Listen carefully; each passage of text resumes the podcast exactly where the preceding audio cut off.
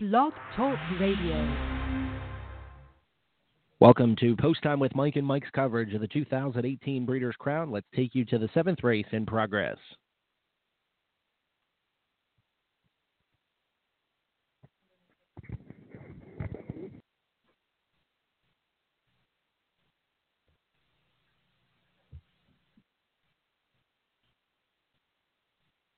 boys in 152 and one on the slump.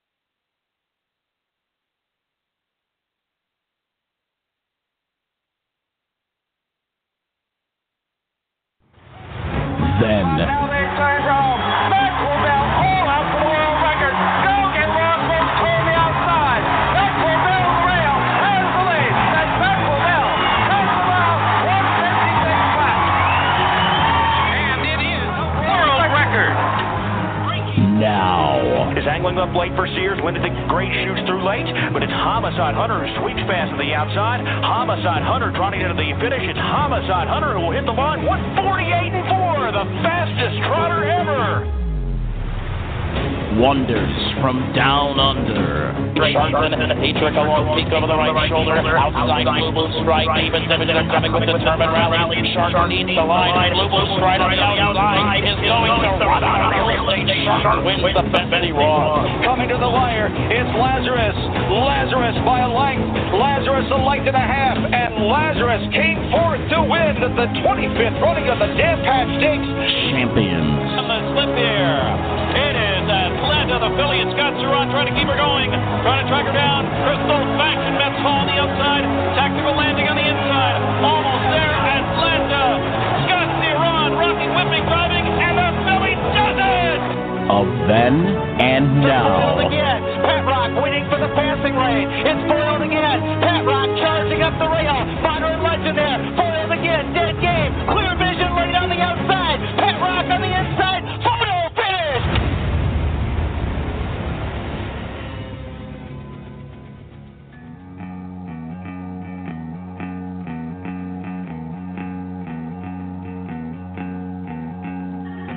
Of the 2018 Breeders' Crown from the Downs at Mohegan Sun Pocono is brought to you by Bet America. Play the Bet America way.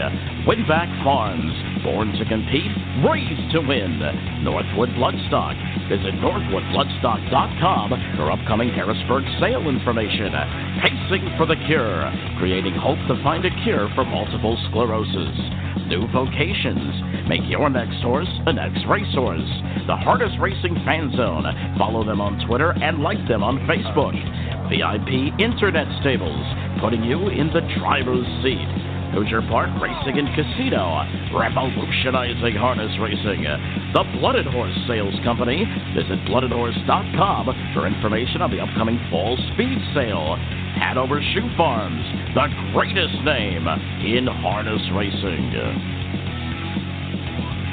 Time to send it to our broadcast team of Mike Carter, Garnet Barnsdale, and Jessica Otten.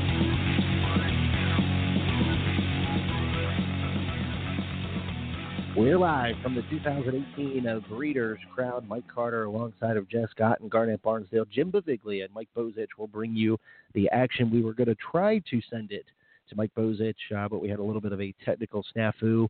But what a night it has been here at the Downs at Mohegan Sun Pocono. Speed has been the name of the game thus far, but we'll talk about that more here in a moment. We're going to talk to the first member of our broadcast team after he finishes his hot dog, and uh, it's our man Garnet Barnsdale. And Garnet, I'll tell you what, uh, tonight it has been kind of like uh, I don't want to call it speed favoring because it's not necessarily been speed favoring because we just saw Matt Kakaley come from off the pace, but uh, you need to be close to have a shot.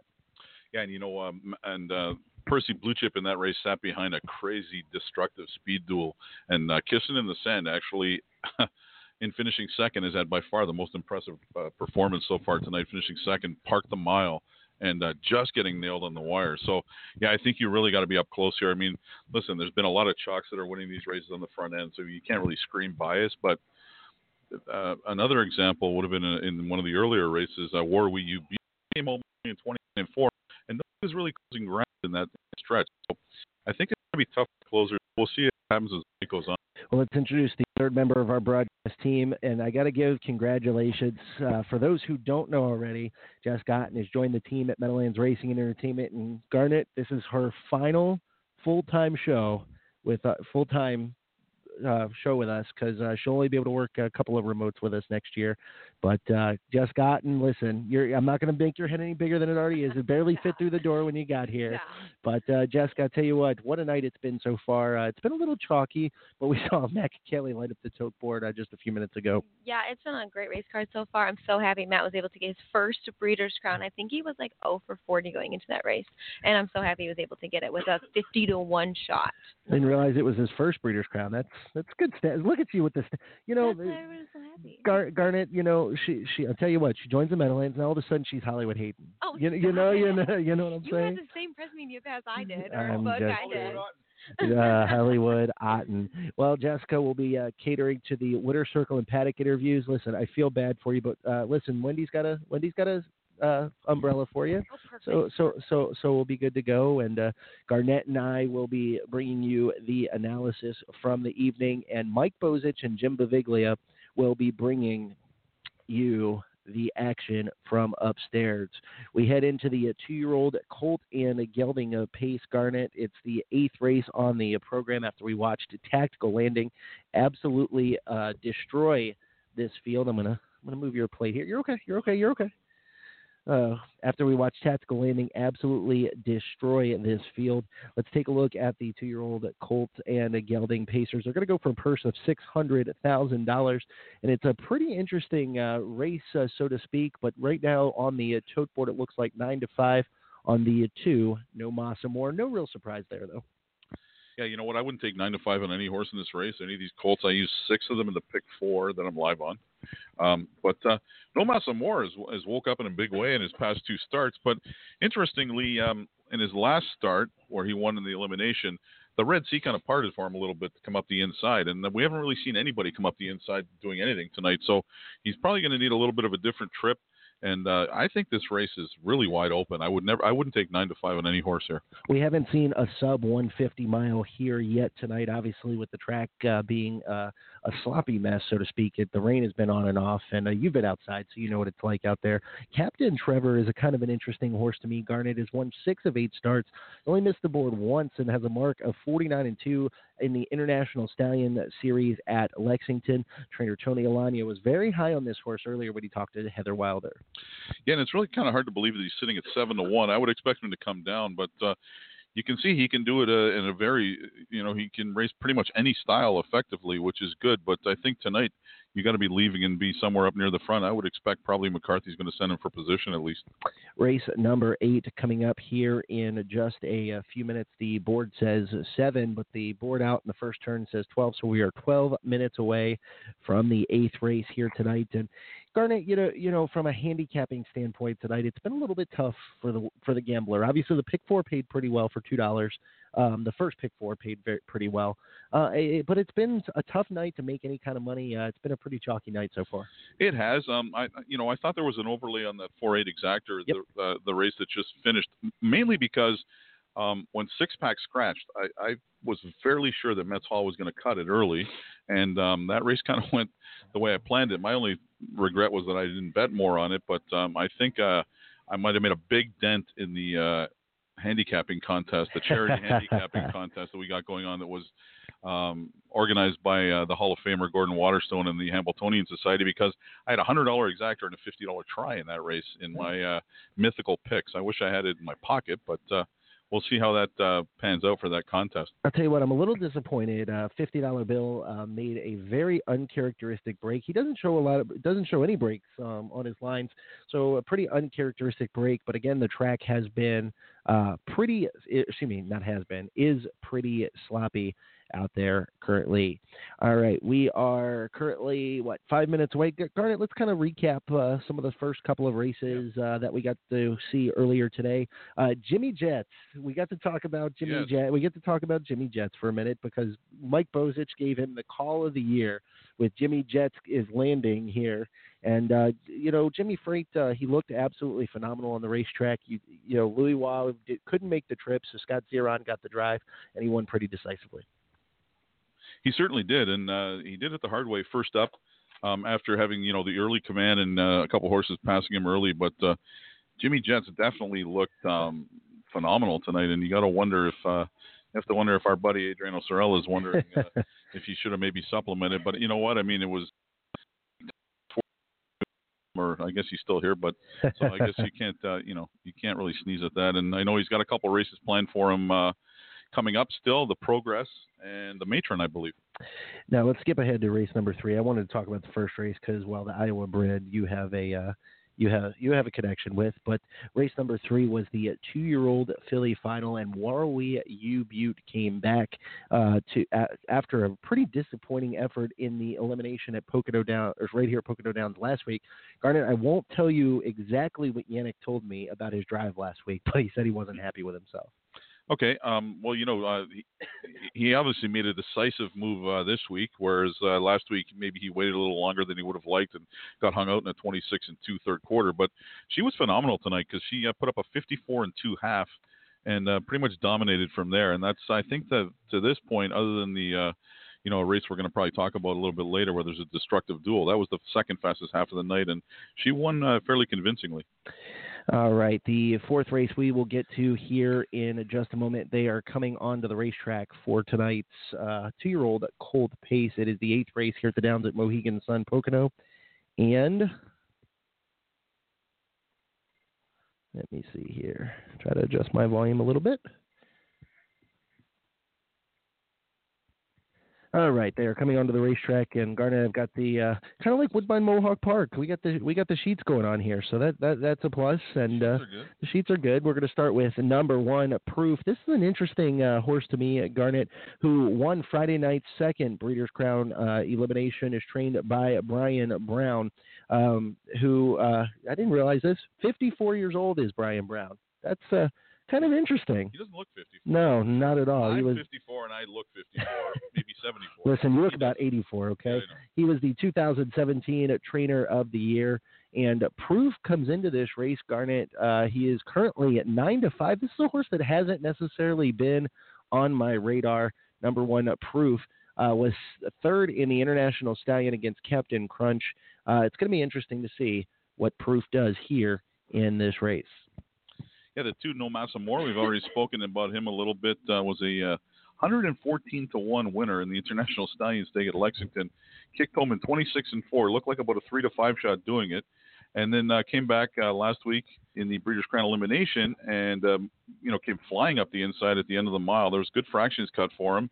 But uh, this is a horse that's probably getting hot at the right time, trained by Linda Toscano and driven by Matt Kakaley, who's already won a Breeders' Crown tonight. All right. Number three is Lyons Johnny JNR. And Lyons Johnny JNR was third. Had to come from off the pace last week. Garnet was raced over the fast track. This was uh, the two year olds raced on Friday night. Uh, not as much rain as there was Saturday night. Is trained by uh, Jeffrey Gillis. Brian Sears is in the sulky. Before Captain Crunch has four wins on a seven on the year. Was a uh, made you know two moves in his elimination to be second. The race before that won the International Stallion in a mark of 49 and one, and uh, driven by Scott Zeron, trained by Nancy Johansson. Captain Crunch currently sits at I think seven to one on the board. Um, you need some more glasses, apparently. Uh, seven to one. That's not bad, though. You can see it out. You can see out there. Depends where what part of the glasses I look through. All right. Number five is Captain Trevor. Uh, Tony Alagna is still looking for his first Breeders' Crown of victory of the evening. Um, Tony Alagna uh, said that uh, last week that he thought his start at Lexington was pretty good. He came from off the pace and raced phenomenal. He's very tactical. He can leave. He can sit and kind of race from anywhere. This is the kind of horse Garnet that I like. Something, excuse me, a horse that is very versatile. The six Air Force Hanover was my top pick in the DRF Harness newsletter. Currently nine to one on the board. I like that price, especially since uh, this is a horse that leaves hard almost every week, and uh, speed's been holding up. Another Brian Brown trainee, driven by Tim Tetrick, was only a half length back in the Crown elimination, and uh, he paced his mile in 150 and three. Kind of an overlay, I think. All right, number seven is Love Me Some Lou, and the Sweet Lou's have been doing some pretty good, uh, pretty good work this year. Uh, it's going to be a little bit tough. This horse likes to make breaks. I'm not too big of a fan of a pacer who likes to make breaks. Uh, for trainer Tom Cancelliere, E and Corey Callahan in the sulky. The eight man go is one that I didn't take on my pick four ticket, but he's uh, taking action. He's eight to one, and why not? He says uh, he hasn't finished off the board on the races that we see on the program. Was third, beaten only two lengths his Breeders' Crown elimination. Trained by Bruce Saunders, driven by Brett Miller. Mango's won three out of his last six starts as well. Number nine is Blood Money. Trainer Jimmy Takter. This is his final Breeders' Crown. Final Breeders' Crown for trainer Jimmy Takter. Yannick Gingras will have the drive. Uh, has hit the board in all 10 of his career starts. Well, that is the field of nine for the 2018 Breeders' Crown A two-year-old colt final. They'll go for a purse of $600,000. We're going to take a, a, short timeout, running a couple of minutes behind schedule with the races. When we come back, we'll have more from the Breeders' Crown. You've got Post Time with Mike and Mike, P- presented by Bet America. Check out the Fall Speed Sale coming up on November 13th through the 15th at the Champion Center in Springfield, Ohio. The online catalog is now available at bloodedhorse.com. Attention horsemen, we are now accepting supplement entries to sell after the catalog on Thursday, November 15th. Enter your horse online now. For more information, visit bloodedhorse.com. That's bloodedhorse.com. Also, like us on our Facebook page for up to date information. That's the Fall Speed Sale, November 13th through the 15th at the Champion Center in Springfield, Ohio. Sale starts at 9:30 a.m. each day. Remember, bloodedhorse.com for more information. Some beach somewhere. 146 and 4. Captain Treacherous sprinting to the line. 149 and 2. Sebastian K. 149 flat. A command performance. The finest head to one place to solidify their legacy. Harrisburg yearling videos are now available at HanoverPA.com. That's HanoverPA.com. Hanover Shoe Farms, where champions gather. The greatest name in harness racing. Selling at Harrisburg November 5th through the 9th are 75 yearlings from top families and by leading sires, including Muscle Hill, Some Beach Somewhere, Sweet Lou, Chapter 7, Father Patrick, Art Major, American Ideal, Explosive Matter, and many others. Well over 200 racehorses and broodmares and stallion shares, featuring mares in full to Always B Miki, Captain Treacherous, Sweet Lou, Father Patrick, Betting Line, Trixton, Cadabra, and others. And mares in full to the first crops of Down by the Seaside, Huntsville, and What the Hill. Also featuring fabulous fillies, including the world champion aged pacing mare of the year, gift number 1325, Lady Shadow, and standout stakes and open winner of nearly $1.5 million, gift number 1322, Charmed Life. For further information or catalog requests, contact Bob Boni of NorthwoodBloodstock.com. That's NorthwoodBloodstock.com.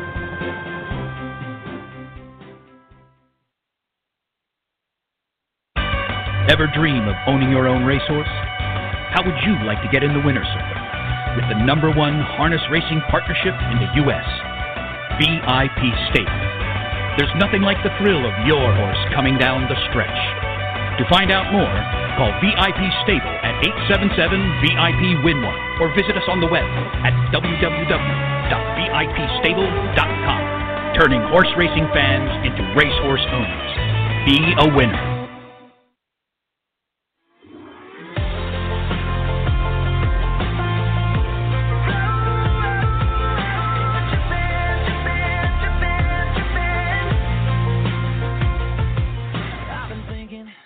We're back on this edition of Post Time with Mike and Mike, presented by Bet America. Mike Carter, alongside of Garnet Barnsdale. Jessica Otten is standing by down in the winner's circle as she will have the winner's circle reactions here from the Downs at Mohegan Sun Pocono. We're coming up on the eighth race. Uh, no Mas Amor currently sitting at five to two. Garnet, it's a pretty wide open board. Uh, two to one on the one, five to two on the two. Uh, excuse me, two to one on the one, five to two on the two, five to one on the four, five to one on the five, nine to one on the six. There's a lot of horses getting play here tonight.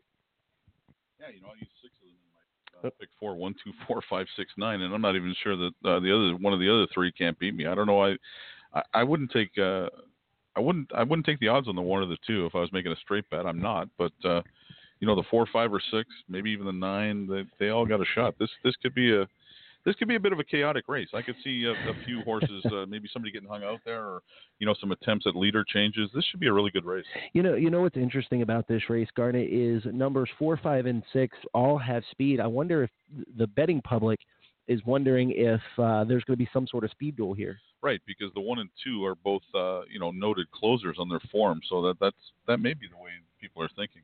All right, they are getting ready to head to the gate. Son uh, Pocono. He's trying to get in and tell me something here. They are headed to the gate. Let's send it upstairs to the voice of the Downs at Mohegan Sun Pocono. Here's Jim Beviglia.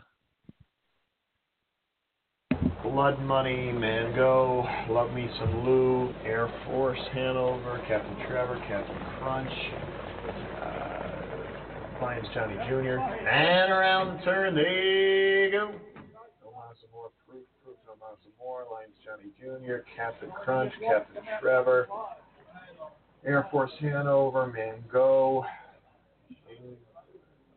Blood Money, and Mango.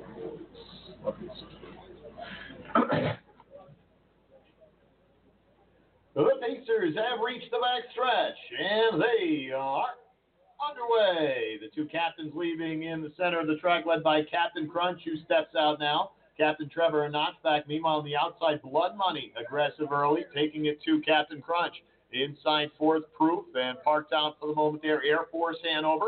No Massamore is away sixth, followed there by Alliance Johnny Jr. at the back of the pack. Love Me Some Lou in the trailer. Man Go and Blood Money was able to make the front end from the far outside post and clicks off the quarter in 26 and 4. Yannick Gingras, Blood Money early on, but now Captain Crunch holds the pocket here for Scott Zeron. He's on top. Proof is on the move on the outside at 9 to 5 for David Miller with designs on the lead. Back on the inside, Captain Trevor fourth as Proof does take the lead, looking to clear before the turn.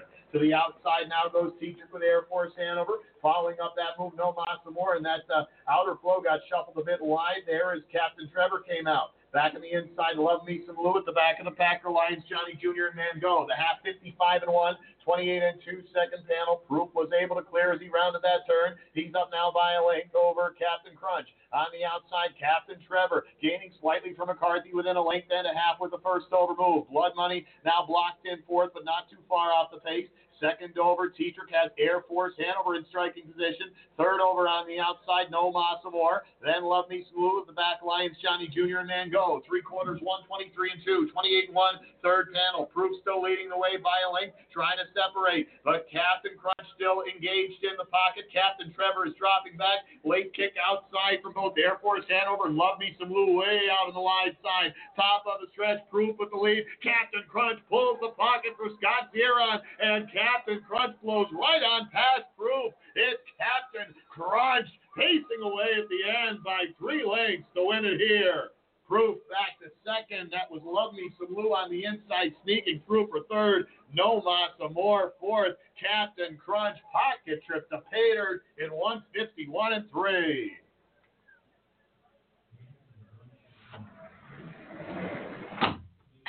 Did they pick him?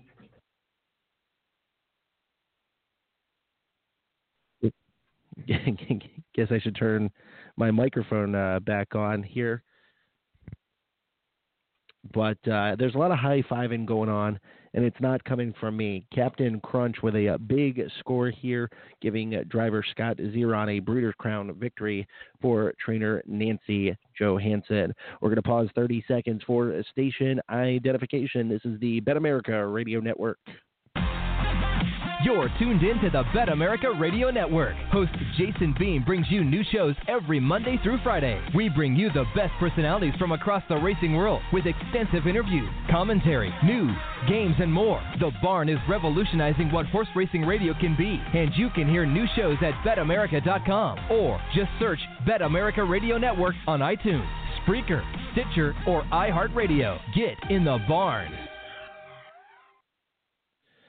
We're back on this edition of Post Time with Mike and Mike, presented by Bet America. Mike Carter, alongside of Mike Bozich, Jim Beviglia are both upstairs. Garnet Barnsdale and Jessica Otten are with us here tonight as well. We have our first Facebook winner. Um, this is uh, our first Facebook winner of the night.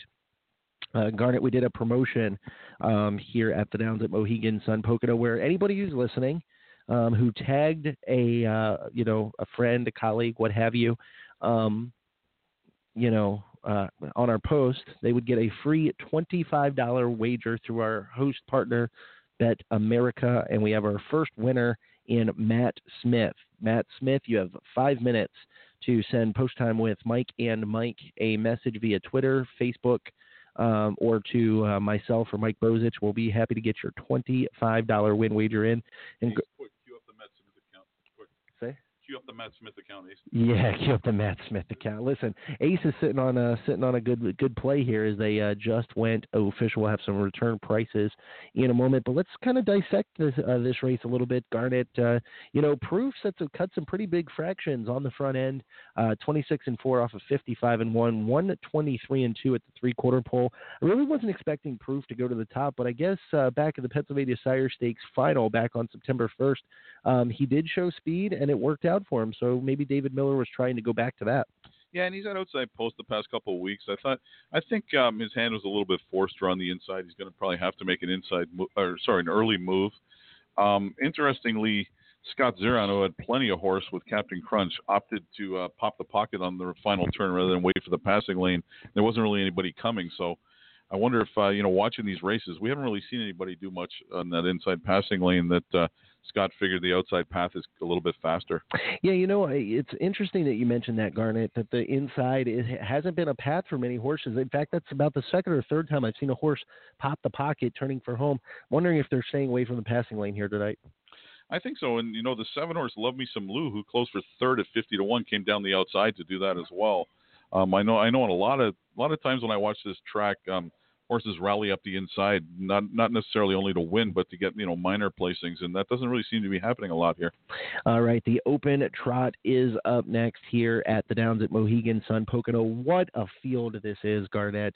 Uh, you have a Triple Crown winner, you have a, Hamble, a couple of Hambletonian winners, you have a million dollar winner uh, in Cruzado, excuse me, a million dollar race winner in Cruzado de la Noche. Homicide Hunter put in a 148 and three, excuse me, 148 and uh, four mile, three starts back. What a loaded field this is. Yeah, what what makes this race really interesting for me is when I look at the uh, two elimination winners, Guardian Angel AS and Top Flight Angel. And no offense to the connections or the horses or anything like that, they don't immediately jump off the page to me as horses that would normally win like this.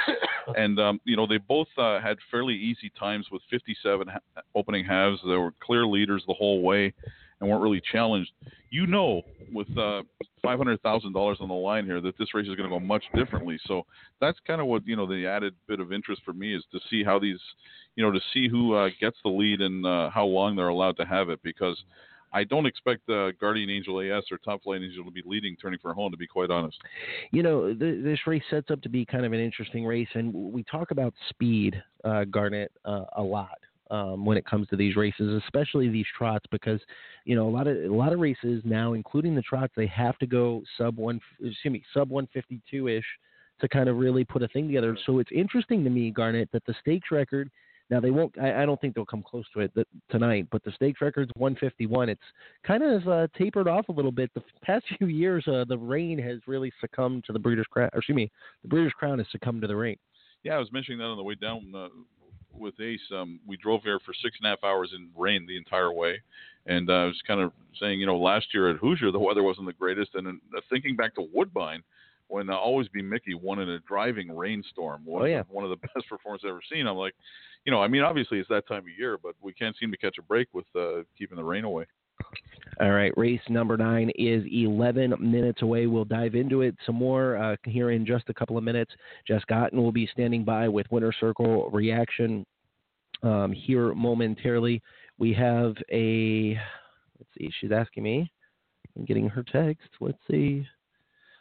Got my phone moving here and.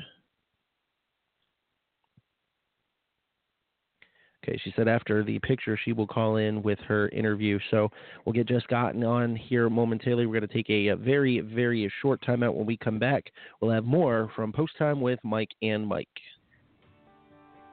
Mike Bozich here, along with Mike Carter for Pacing for the Cure. Do you or someone you love with multiple sclerosis have a difficult time paying for your MS medications or need medical equipment such as a wheelchair or scooter? Pacing for the Cure can help. Please visit the pacingforthecure.org website and complete the mobility aid application. If eligible, you may receive funding. Again, that's pacingforthecure.org. Mike? Are you a harness racing trainer, driver, or owner? Please join the list of those who pledged in 2017 for the $1 per win challenge. The 2018 challenge has begun and wins tally from January 1st through October 31st. If you are interested in joining the challenge, please email Jeff at pacingforthecure.org. Thank you, drivers, trainers, and owners. Once again, that's pacingforthecure.org.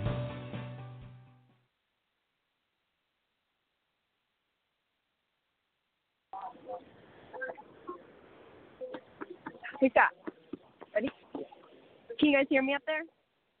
In this edition of Post Time with Mike and Mike, joined by Scott Zeron. Scott, kind of talk to us a little bit about the trip tonight. You were able to take over the lead, and then you sat pocket and popped around last turn. Yeah, it worked out great, but you know, it's just uh, how handy he is to drive that I'm able to do that, where I could start him up, remove him, and then even release somebody else. And I've driven proof majority of the year, so I know what felt like what he was capable of, and I knew he would be the one to beat. So I knew he'd get me to the head of the lane, and my horse just feels fresh. It feels like it was his first start of the year with how good he is. So in the last turn, I knew I, I knew I had the horse to win it. I just had to make sure I just hung on. Okay, now you have a later, a little bit later, you have Atlanta. I kind of talk to us a little bit about her. Yeah, Atlanta, you know, she's been phenomenal all year. She loves this track, and you know, if I'm able to command the lead without getting too much of a tussle and and in the last turn, if she swells up like she normally does, I could turn her loose and try to get three lengths on them right there and end the race. So that's what I'm hoping for. All right, well, congratulations and good luck. Thank you. Back to you, Mike. Thank you.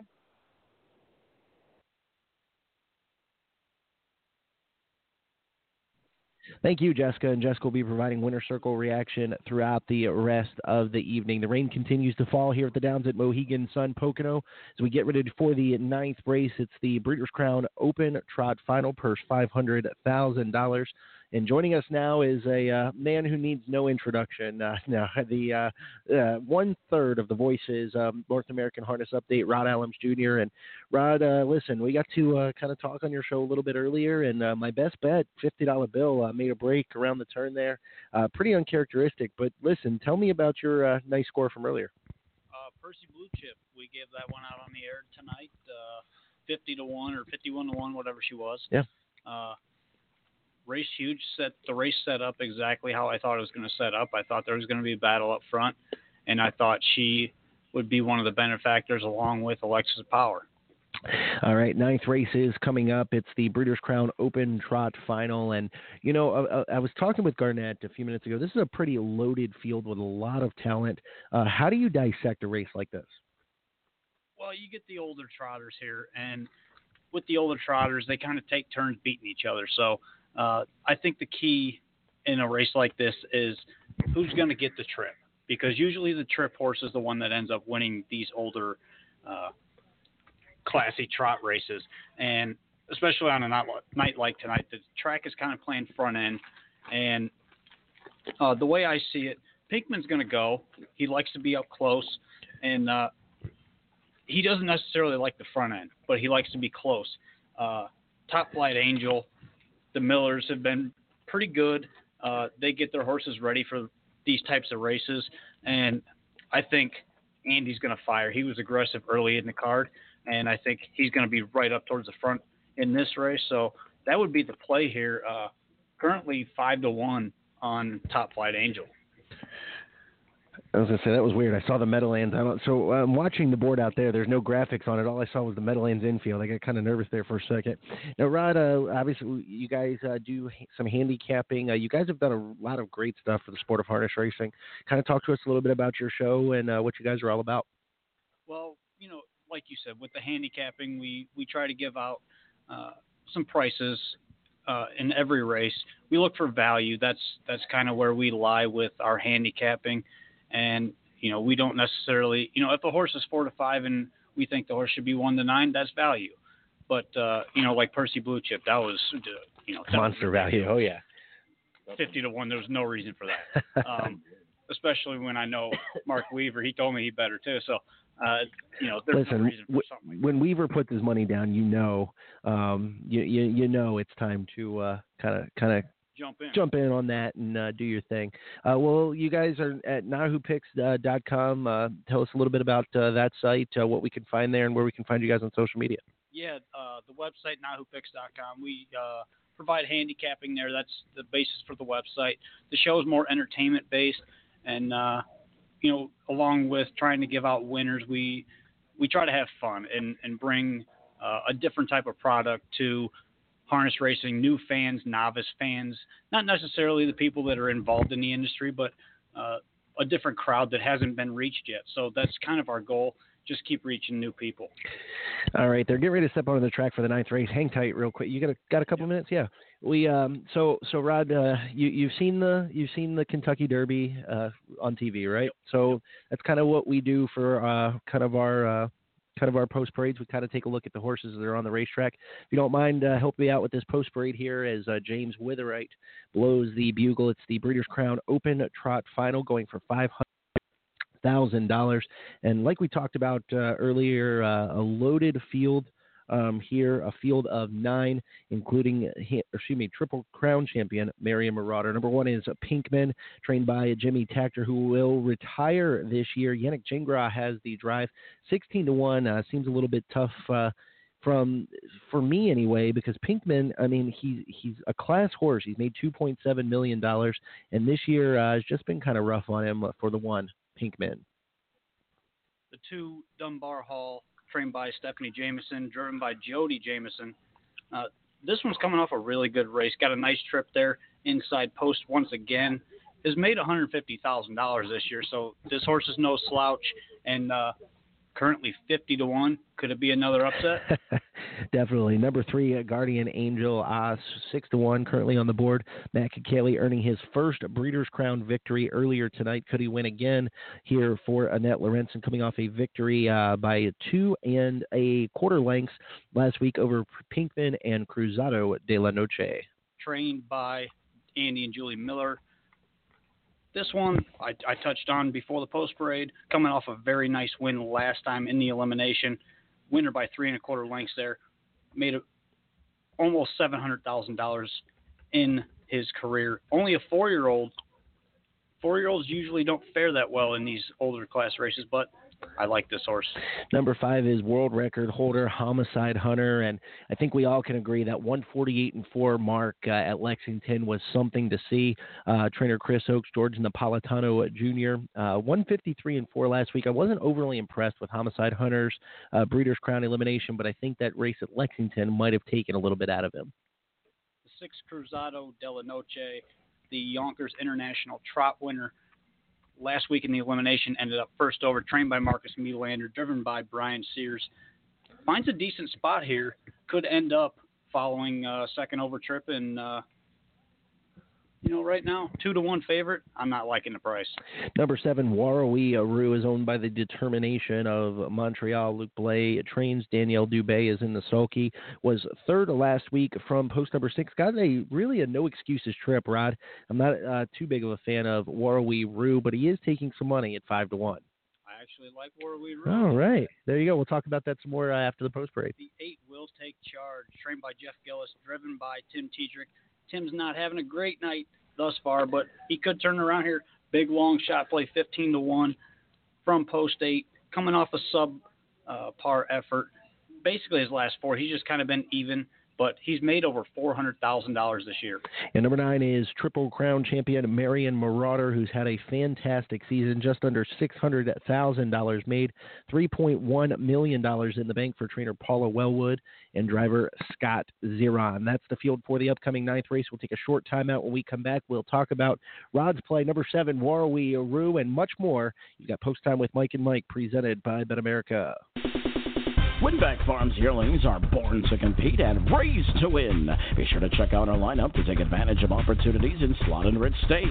Our yearlings are eligible in Delaware, New Jersey, New York, Ohio, Ontario, and Pennsylvania. Our 2018 sales schedule kicks off in Goshen on September 9th, followed by Lexington October 2nd through the 6th, London October 13th to the 14th, Harrisburg November 5th to the 7th, and the Harrisburg Mix Sale on November 8th. For more information, visit winbakfarm.com. That's winbakfarm.com. Over the past 25 years, Hoosier Park has revolutionized harness racing across the nation. The action returns Friday, March 30th, with racing every Tuesday through Saturday, starting at 6.30 p.m.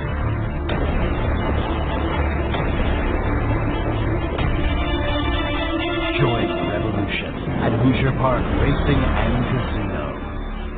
Visit HoosierPark.com for more information. We're back on this edition of Post Time. At Barnsdale, Jess Otten standing by in the winter circle. Mike Bozich will be calling the action for race number nine. We're here with Rod Allums Jr. And Rod, let's talk. Uh, let's talk a little bit about your one of horses you like here, number seven, Warrawee Roo. I said during the post parade, I wasn't overly impressed uh, with the elimination, uh, but you know, Warrawee Roo did win the Harry Harvey, which was uh, a pretty big event uh, for trotters. Yeah, I mean, he won that race two back. He made a, a big sweeping move around the last turn. Uh, he pulled three wide actually down the backside there, and it was a good win. Last week he was okay. He raced first over. I thought he was actually pretty good there. Uh, just an even effort. I don't think Dubé pushed him 100% last week. So maybe this week, if he gets involved, that's the key, especially on a night like tonight. He's got to get involved. And uh, yeah, he he looks very good on the racetrack. I think Dubé is going to have him in contention. All right, they are going to the eight four race number nine here in just a few months. Still unbelievable here, seventeen to one on the one Pinkman, and you know, guys, it, it's hard for me to, you know, when I look at Pinkman, a Hambletonian champion has over two million dollars in the bank. It's hard for me to look at seventeen to one on the tote board. Do you think he has a chance off the rail here, Rod? Oh, absolutely, he does. Uh, like I said earlier, he's got early speed. Uh, he actually looks pretty good on the racetrack yeah. right now. Especially for him. I mean, he's had his soundness issues in the past, but uh, a sloppy track like this helps a horse like him. He he loves the slop. Definitely worth a play, especially from the rail and Yannick. Yeah, well, yeah. Listen, you can't ever discount Yannick. Uh, who has won a Breeders' Crown here tonight. I won't tell you what he told me about uh, about his elimination draft last week because there's some explicatives in there. But uh, I, you know, listen, it, this is a very well matched field. I, am really surprised you're getting seven to one on Marion Marauder right now. Uh, granted, I know it's post nine, and uh, you know what, I might have to log in and uh, throw a few dollars on uh, Marion Marauder. I'm, I'm pretty impressed with the value there. Yeah, I mean that's fair value. The nine hole, like you said, is the biggest issue for him. Uh, I don't like that, but you know he, he's definitely a play, and especially when you're getting decent value. Now, t- what do you think about Cruzado de la Noche here? Uh, you're getting two to one currently on a pretty wide open betting board, uh, but uh, you know two to one seems a little bit short off of that effort in the Breeders' Crown elimination last week. Yeah, I agree 100%. It's too short for me. I would not take two to one on this horse. I bet him in the uh, international trot when he was 30 to one. I Hmm. didn't bet him last week because I knew he would he would end up getting bet. What was he seven to five? Oh, yeah. and uh, it didn't fire. I I don't think you're getting any kind of value at two to one on him. So I'm going to pass. Garnet, what do you think here, man? Race number nine, uh, getting ready to go to post. Uh, who who's your pick? Where do you see the value at, and uh, where are you going? I'm going to go for a big bomb here. I'm going to take uh, Will Take Charge from the eight hole at 20 million to one. It looks like. Holy smokes! I, Cruzado de la Noche was my top pick too, but I couldn't bet him at two to one. I think he's got a big shot, but um, you know I'm six deep in the pick four here. I'm hoping for a bomb, so why not him? Well, you know that you know that's the the whole key to this whole handicapping thing is making money, and you guys preach this on your show all the time. Is you got to make money with your bets. Um, you can't make crazy bets, um, you know, on, on chalk all the time. I mean, you can make money with chalk once in a while, but you can't always make money with chalk. So every once in a while, you got to attack some of these value play horses. Yeah, it doesn't matter. Like I said earlier, it doesn't matter what kind of value you're looking for. If you're looking for value in a, a big favorite at even money, maybe that's fine. If you're looking for a 50 to one shot that should be 20 to one, like we saw earlier, mm-hmm. that's perfectly fine. Uh, you can find it no matter what you're looking at. Well, look at Dorsoduro Hanover on Meadowlands Pace Night, Garnet. Uh, Rich Matei, our man Rich Matei, I was going to say, I think we were all on him, it seemed like, because Rich, Rich Matei liked him. I, bet, I put a decent amount of money on him because I liked him. And then, I mean, you see what he did. I mean, you know, turning for home. I, I, I don't know about you, but I thought I was a winner. I, I wanted to scream. Yeah, parked a mile. You know, I really, really thought that I was a uh, was a winner. They'll be going to the gate here momentarily. Well, Rod, listen, thanks for stopping by, my friend, and uh, we certainly appreciate it. And listen, you guys do a heck of a job with your show. Keep up the good work and uh, keep moving forward. Well, thanks for having me, and thanks for coming on my show as well. And uh, you know, best of luck, and keep doing what you're doing. Everybody in the business appreciates it. All right, they are headed to the Norton Shoemaker starting gate. Uh, I don't know if anybody else noticed this, but they switched to the backup starting gate uh, tonight. Um, they got to think that the uh, the sloppy track has a little bit something to do with that. They are headed to the gate. Let's send it upstairs to Mike Bozich with the live call of the ninth race. It's the Breeders' Crown Open Time. Trot Starting gate is rolling for the race number nine. Mohegan Sun Pocono. The open trot, Karen favored. A wide open wagering board, five to two. Number six, Cruzado de la Noche. Wagering all over the place in this wide open event.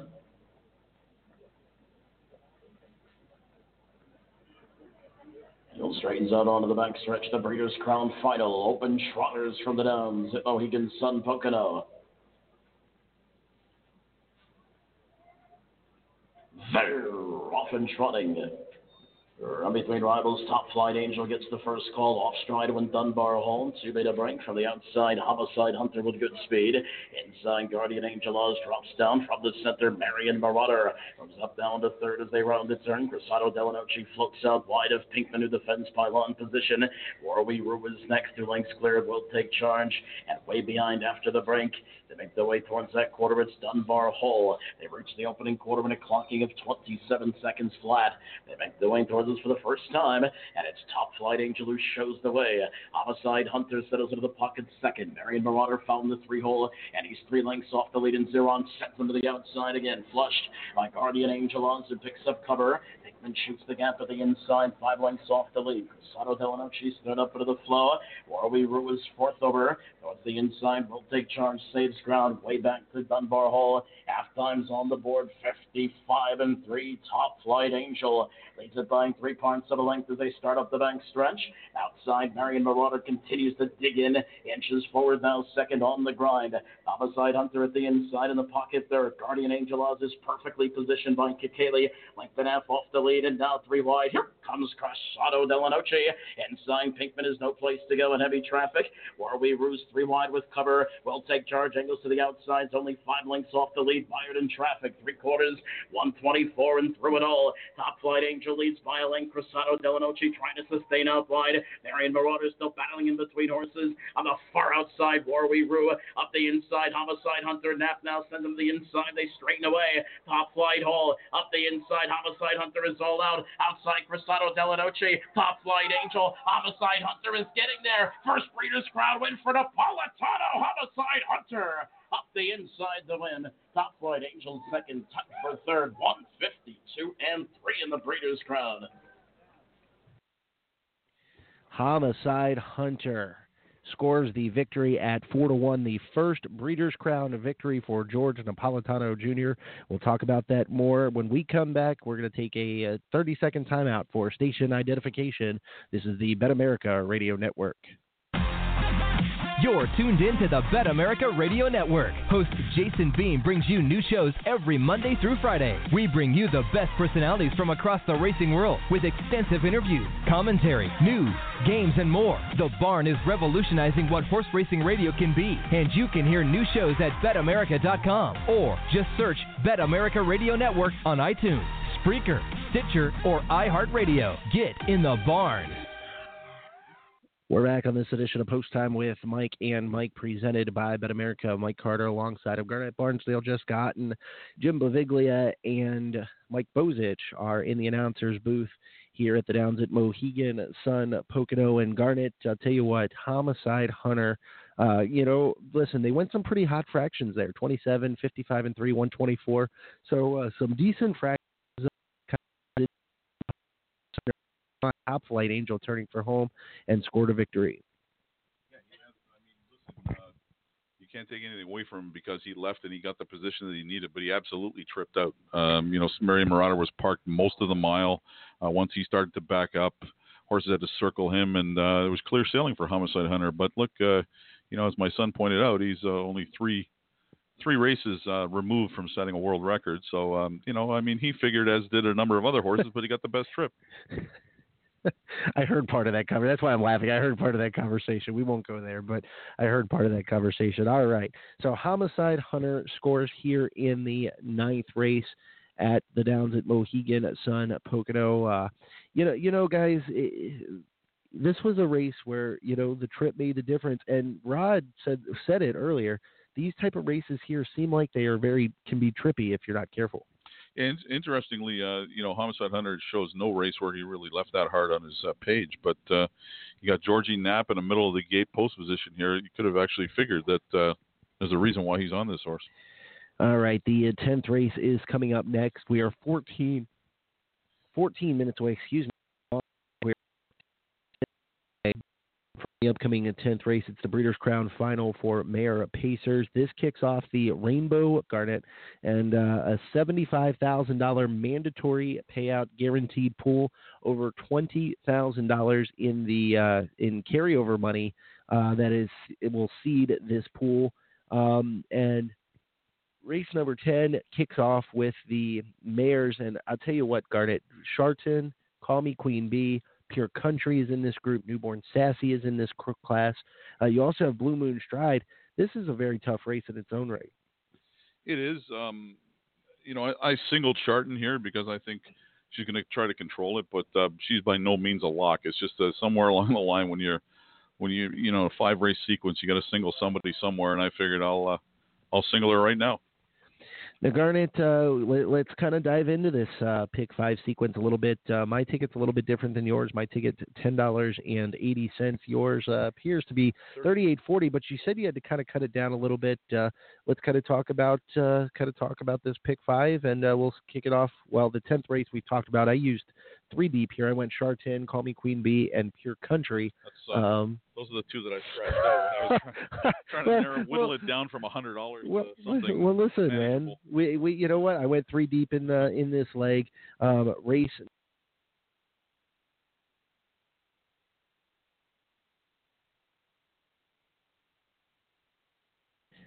Okay, well, we, we, we tried to save ourselves there. I, I forgot to hit the unmute button, uh, Garnet. So I made you explain it twice. Uh, we sort of got disconnected there. Uh, we'll come back to what we were discussing here in just a moment as um, Jess will be standing by with Winner's Circle reaction here in a moment um, from the is Georgie Knapp. Uh, you know, listen, George Knapp. Listen, he he's done everything there is to you know everything there is to do in this sport, Garnet, and uh, he finally wins the Breeders' Crown. He dominates the Pennsylvania circuit. Uh, it's g- good to see him get a victory. You're sure that's his first Breeders' Crown win, right? That's what Mike said. Yeah. All right, because I'm typing that in here and I don't want to. Well, listen. If you listen, you blame you blame the announcer Mike Bozich if uh, you know if they, if there's a mistake. I know his wife is listening right now, and uh, anyways. We'll blame him for something later. Anyway. Yeah, yeah, that, that that that's right. The uh, the I'm sorry, that, that, just made me laugh a little bit. While we're waiting on Jessica, let's go over the prices from the ninth race. Homicide Hunter returns ten dollars, twenty five, twenty four dollars. Uh, finishing second, the four Top Flight Angel, five eighty four twenty. And third, number seven, Warrawee Roo at $9.40. Superfecta, $93.78. The exact uh, five and four will uh, scroll up here momentarily. cut off. I'm just kind of having to we're having to do. Listen, we're both doing a couple of different jobs at uh, at one time here. We're going to get to Jess Otten here in just a second, um, as the uh, 11th race is up next, uh, or excuse me, the 10th race is next, 11th race is coming up. Let's talk about the uh, 12th race, um, the Breeders' Crown for three-year-old Colt Pacers Garnet. This was a race I thought was kind of interesting, and I went a couple horses deep here, but I included Schnitzel Do Something, who I think could provide. Cancer tells this race. The only horse I left out was the nine. I'm a big deal who I can't see winning from the nine hole. Um, I didn't really like Lather Up much from the eight hole, but Ace No. uh, talked me into putting him in. I Come on, Ace. I went eight deep, one through eight. I this is another race where I'm, I think Trip gets it done. you know, listen, it's hard for me to like Lather Up in this spot, and I'll tell you why. Twice he's been to Pocono, twice he's made a break. I, I, I'm just, I, I'm not really convinced on Lather Up, uh, Lather Up here. I'm not at all, but I think if the good Lather Up shows up, I don't want to get knocked out by him. You know, he's the only horse that could really beat me, so I just put him on for an extra whatever it cost me three dollars or four dollars or whatever. All right, let's send it downstairs to Jess Otten, who's standing by. Thanks, Mike. I'm joined here by winning trainer Chris Oakes. Chris, kind of talk to us a little bit about the horse coming into the race. He was the fastest trotter ever at Lexington. Didn't seem to come out of the race all that well, maybe. But what were you kind of thinking coming into tonight? Uh, well, we shipped him after uh, Lexington. We shipped him all the way back home to PA, and he was there about three days, and sent him right to Yonkers on Friday for retention. And uh, he scoped sick after the the Yonkers race. He was sick. Uh, I put him on antibiotics. There's no time to really do much, but you got to go back to work a week later. Uh, and I thought he was a little dull last week, but like I said, he was on antibiotics all week last week. And uh, I thought he'd be better tonight, but you just don't know until they get out there and do it. And sure enough, he showed up. Well, he did. He raced phenomenal out of the two hole. Now you have another one a little later, Capriso. Kind of talk to us a little bit about her. Well, another filly, uh, we raced her. I just got her probably maybe 10 days, two weeks before Lexington. In Lexington, it was just ideal conditions. I pulled all four shoes, raced her barefoot. She was great. Last week, she had shoes on. It felt like she was just sticking here like uh, too much, and, and she was hitting her knees and hitting her shins. Uh, we're pulling her shoes again. It's not a great night to do it, but I know going barefoot, she's going to be way better than with shoes. So I'm going to just take my best shot and race her barefoot tonight. Well, congratulations and best of luck. Thank you so much. And back to you, Mike. Thank you. All right, congratulations to the winning uh, connections of Homicide Hunter. We're going to take a quick quick time out. When we come back, we'll have more from Post Time with Mike and Mike, presented by Bet America. New Vocations Racehorse Adoption Program. Retrain, rehab, rehome. New Vocations focuses on adoption as the optimal solution for the large numbers of horses that leave the track each year. The program provides rehabilitation and transitional training to prepare the horses for a productive life beyond racing.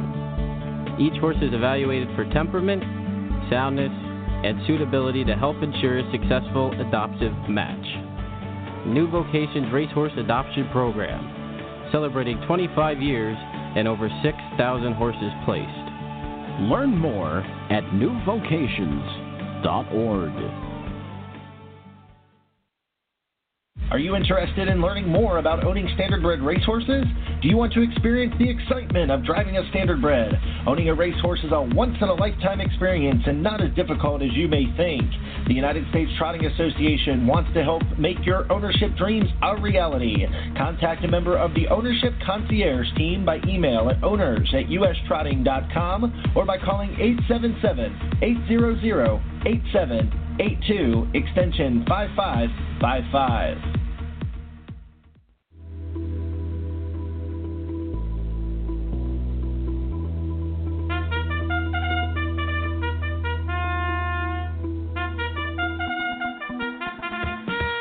The Harness Horse Youth Foundation has the power to bring a life changing experience to any child. We introduce youth to the horses and skills that build confidence, friendships, and a lifelong love of harness racing.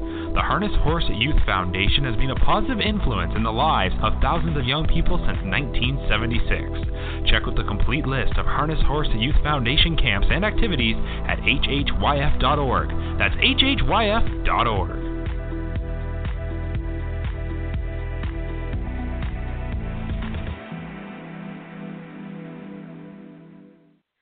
We're back on this edition of Post Time with Mike and Mike, presented by BetAmerica. Mike Carter, Garnet Barnsdale, Jess Otten, Mike Bozich, and Jim Beviglia standing by as they prepare to come on to the racetrack for the upcoming 10th race. Garnet, let's kind of go back through what we were doing. Um, that was going through the pick five sequence. Were you done with race 12, the three year old Colt Pace, or do you have a couple other things you want to talk about? No, you know what? I just wide open. I went one through eight, open for a price, to be honest. All right, the 13th race final traveling Phillies, and I put NF Happenstance on my ticket. I was kind of impressed uh, with her effort last week. Number five, Emoticon Hanover was the other horse that I used. Um, I left Ariana G off my ticket. I might be kicking myself later, but who knows? Yeah, I went three deep here. I put Emoticon uh, on at the last second. To the way she did uh, in the elimination, I used uh, Ariana G. I don't think you can leave her out. And uh, the other one I used was Broadway Donna, who I understand had uh, an eventful trip last week. I didn't actually see her elimination. I should have. I should have seen them all. But Yes, uh, you should have. I'm a busy guy sometimes. And, Busy, busy. Listen, even your son's rolling his eyes. Busy Broadway, guy. Broadway Donna is a classy mare, and I think from the rail she's got a shot. So I went one five eight there. All right, the 14th race. Um, you know, I'm gonna, I'm probably gonna get kicked for this again, but I did not use Lazarus. Nor did I. I, I did not use Lazarus on my pick five ticket. I used McWicked. I used Rockin Ron, and you're gonna laugh at this, but I used all bets off. You're gonna say. I, you just knew it. You're stuck on that I am. I'm stuck on him. And listen, you know what? Uh, and, and I'm sad Matt Kakaley's not driving him tonight. I don't. uh, Once again, I mean, these are only opinions about the way horses race. There's no no uh, no offense meant to be taken by anybody, but uh, the way I see the uh, Lazarus's races, he had pretty easy trips in the two races that he won at uh, you know Hoosier Park and, and Lexington. Um, anytime he's had a tough trip, he's come up a little bit short. Not to say he can't win this race, but um, I like McWicked better. I think right now he's just a bit of a better horse, and I think Don't Tell Me Again's been kind of unlucky in some of these races. Um, you know, you can see he can motor home in 25 and three, 25 flat in one of them. Um, I think Tetrick's probably going to put him in action a little bit earlier. And the other thing is, I think um, Lazarus has lost a little bit of his mystique. I think when he first showed up here, um, the first race, they all just kind of took a seat behind him, like they were, um, you know, afraid to take him on. And I, I don't think I think there's a bit of a chink in his armor. Like, like once again, absolutely the horse can win the race, but uh, I like the other two better, and I only decided to go too deep uh, in this leg. All right, let's kind of recap our tickets here. Garnet, uh, we'll start with you. You've got the actual ticket in front of you, so I'll let you recap yours. Okay, so I'm uh, two with the one three four seven, with one through eight, with one five eight, with three six for thirty eight forty. I went uh, two. See me, I'm looking at the wrong race here. I went two, three, five. With the three, I did single. Excuse me, I did. I excuse me, I used Phaetosive as well. Three seven. Um, with the one, two, five. With the three, five, because I left out Dariana G. That's going to come back to get me. And then I went three deep in the final leg um, with McWicked, Rockin Ron, and All Bets Off. That is a ten dollar and eighty cent play. Uh, so a couple couple of decent plays here. Ten dollars and eighty cents for me, just over thirty dollars for Garnet. But Garnet, you said yourself that uh, you had to uh, kind of cut your ticket down a little bit. Yeah, when I first, um, I kind of wrote, I kind of start out by writing down every horse I like, and then I see if I can afford it. And uh, sometimes this it leads to tears after when you're like, oh man, I had that horse written down and took it out. But uh, when push came to shove, I, you know, I think. Um, I think Tetrick and Shartin are going to grab control of this race, some probably between the quarter and the half, and uh, it, you know I think she's the most reliable one in this sequence to um, single based on her record and what she's done so far this year. All right, the next $25 winner is Janice Brown. Janice Brown, reach out to us at Post Time with Mike and Mike. You have five minutes to do so. We did not have a winner in the first go around, so Janice Brown, listen, Ace, I need you to grow your hair a little bit longer than it already is to uh, be a Janice. But uh, you know, we'll, we'll go from we'll, we'll take a look at that in just yeah, that, that that's right. All right, let's go through the uh, the we listen. We we talked right over the uh, post parade here uh, for race number 10. Let's kind of go through the field here, Garnet. Uh, race number 10 is the finals of the Mare Pacers. Number one, Twinkle. is a uh, is a mare that really wasn't on my radar. She was uh, had to be on yours a little bit because she raced at Woodbine Mohawk Park for trainer Ross Croghan. At the time, she was with Tony O'Sullivan. Um, I'm going to assume that Croghan sends a lot of his horses to O'Sullivan up there uh, to race. Uh, she had broken equipment back on September 22nd. Took all the month off before her Breeders' Crown elimination, and then came back and uh, really raced well off a perfect trip. Yeah, you know she's thirteen to one. I mean, she's not impossible. Probably get a good spot early. Um, she raced okay in the Milton. I, I wouldn't I wouldn't quibble with anybody that wanted to try her at thirteen to one. There she is, right in front of us. There, she looks good turning. Yeah. Uh, the two Shartin N, uh, 17 for 22 this year, made 833,000. The apple of Joanne Looney King's eye, I think, right now. Um, won her elimination easily, not as fast as Call Me Queen Bee, but uh, you don't really, you know, they only pay you 20 or 12,500. How fast do you want to go? I think uh, she's the one to beat here, obviously. Call me Queen Bee, number three with Eric Carlson. This is the other Ross Croghan trainee. This is an interesting horse to me, Garnet. Uh, that Eric Carlson is going to get the mount back after a Eric Carlson's not a name you see on a lot of stakes horses. This is kind of an interesting play for me here. Yeah, and I mean, she just, she kind of came to life just in her last couple starts. I think um, she's got a shot, but um, I don't know. I'm it, it, just uh, when when push comes to shove, I, I just don't think she's as good as Shartin. But that doesn't mean she can't trip out in behind her or, or or you know get a trip to win. And it's pretty hard to toss a horse that that's coming off a 50 and three mile last week. All right, number four. Uh, I'll let you go with Lakeisha Hall then. Lakeisha Hall, uh, you know, just barely made the final, but uh, the races before that, she was leaving and doing much better. Um, if she leaves a bit here, she could be an interesting price play, maybe for the bottom of the try. All right, number five. Could not stop yawning tonight. I don't know what the deal is. Number five is Pure Country, and this is a horse I let beat me out of a pick four last year. I think you might remember it. I was live going into the pick four. I was great with about 50 yards to go, and then Pure Country snapped me right at the line. So, uh, you know, I, I, I'm put her on the ticket. She's kind of been hit or miss over the last couple of starts, but she's kind of rounding back into form. I got to think that Yannick Gingras and Jimmy Takter may team up for another victory here. And she's only one for 13 this year, but she does have a flair for coming up big in the big moments, uh, such as last year's Breeders' Crown, for example. Uh, the six Carol Zetam, 20 to 1 in the morning line, currently much higher on the board. I can't quite see it, but it looks like uh, 30 or 50 something to 1.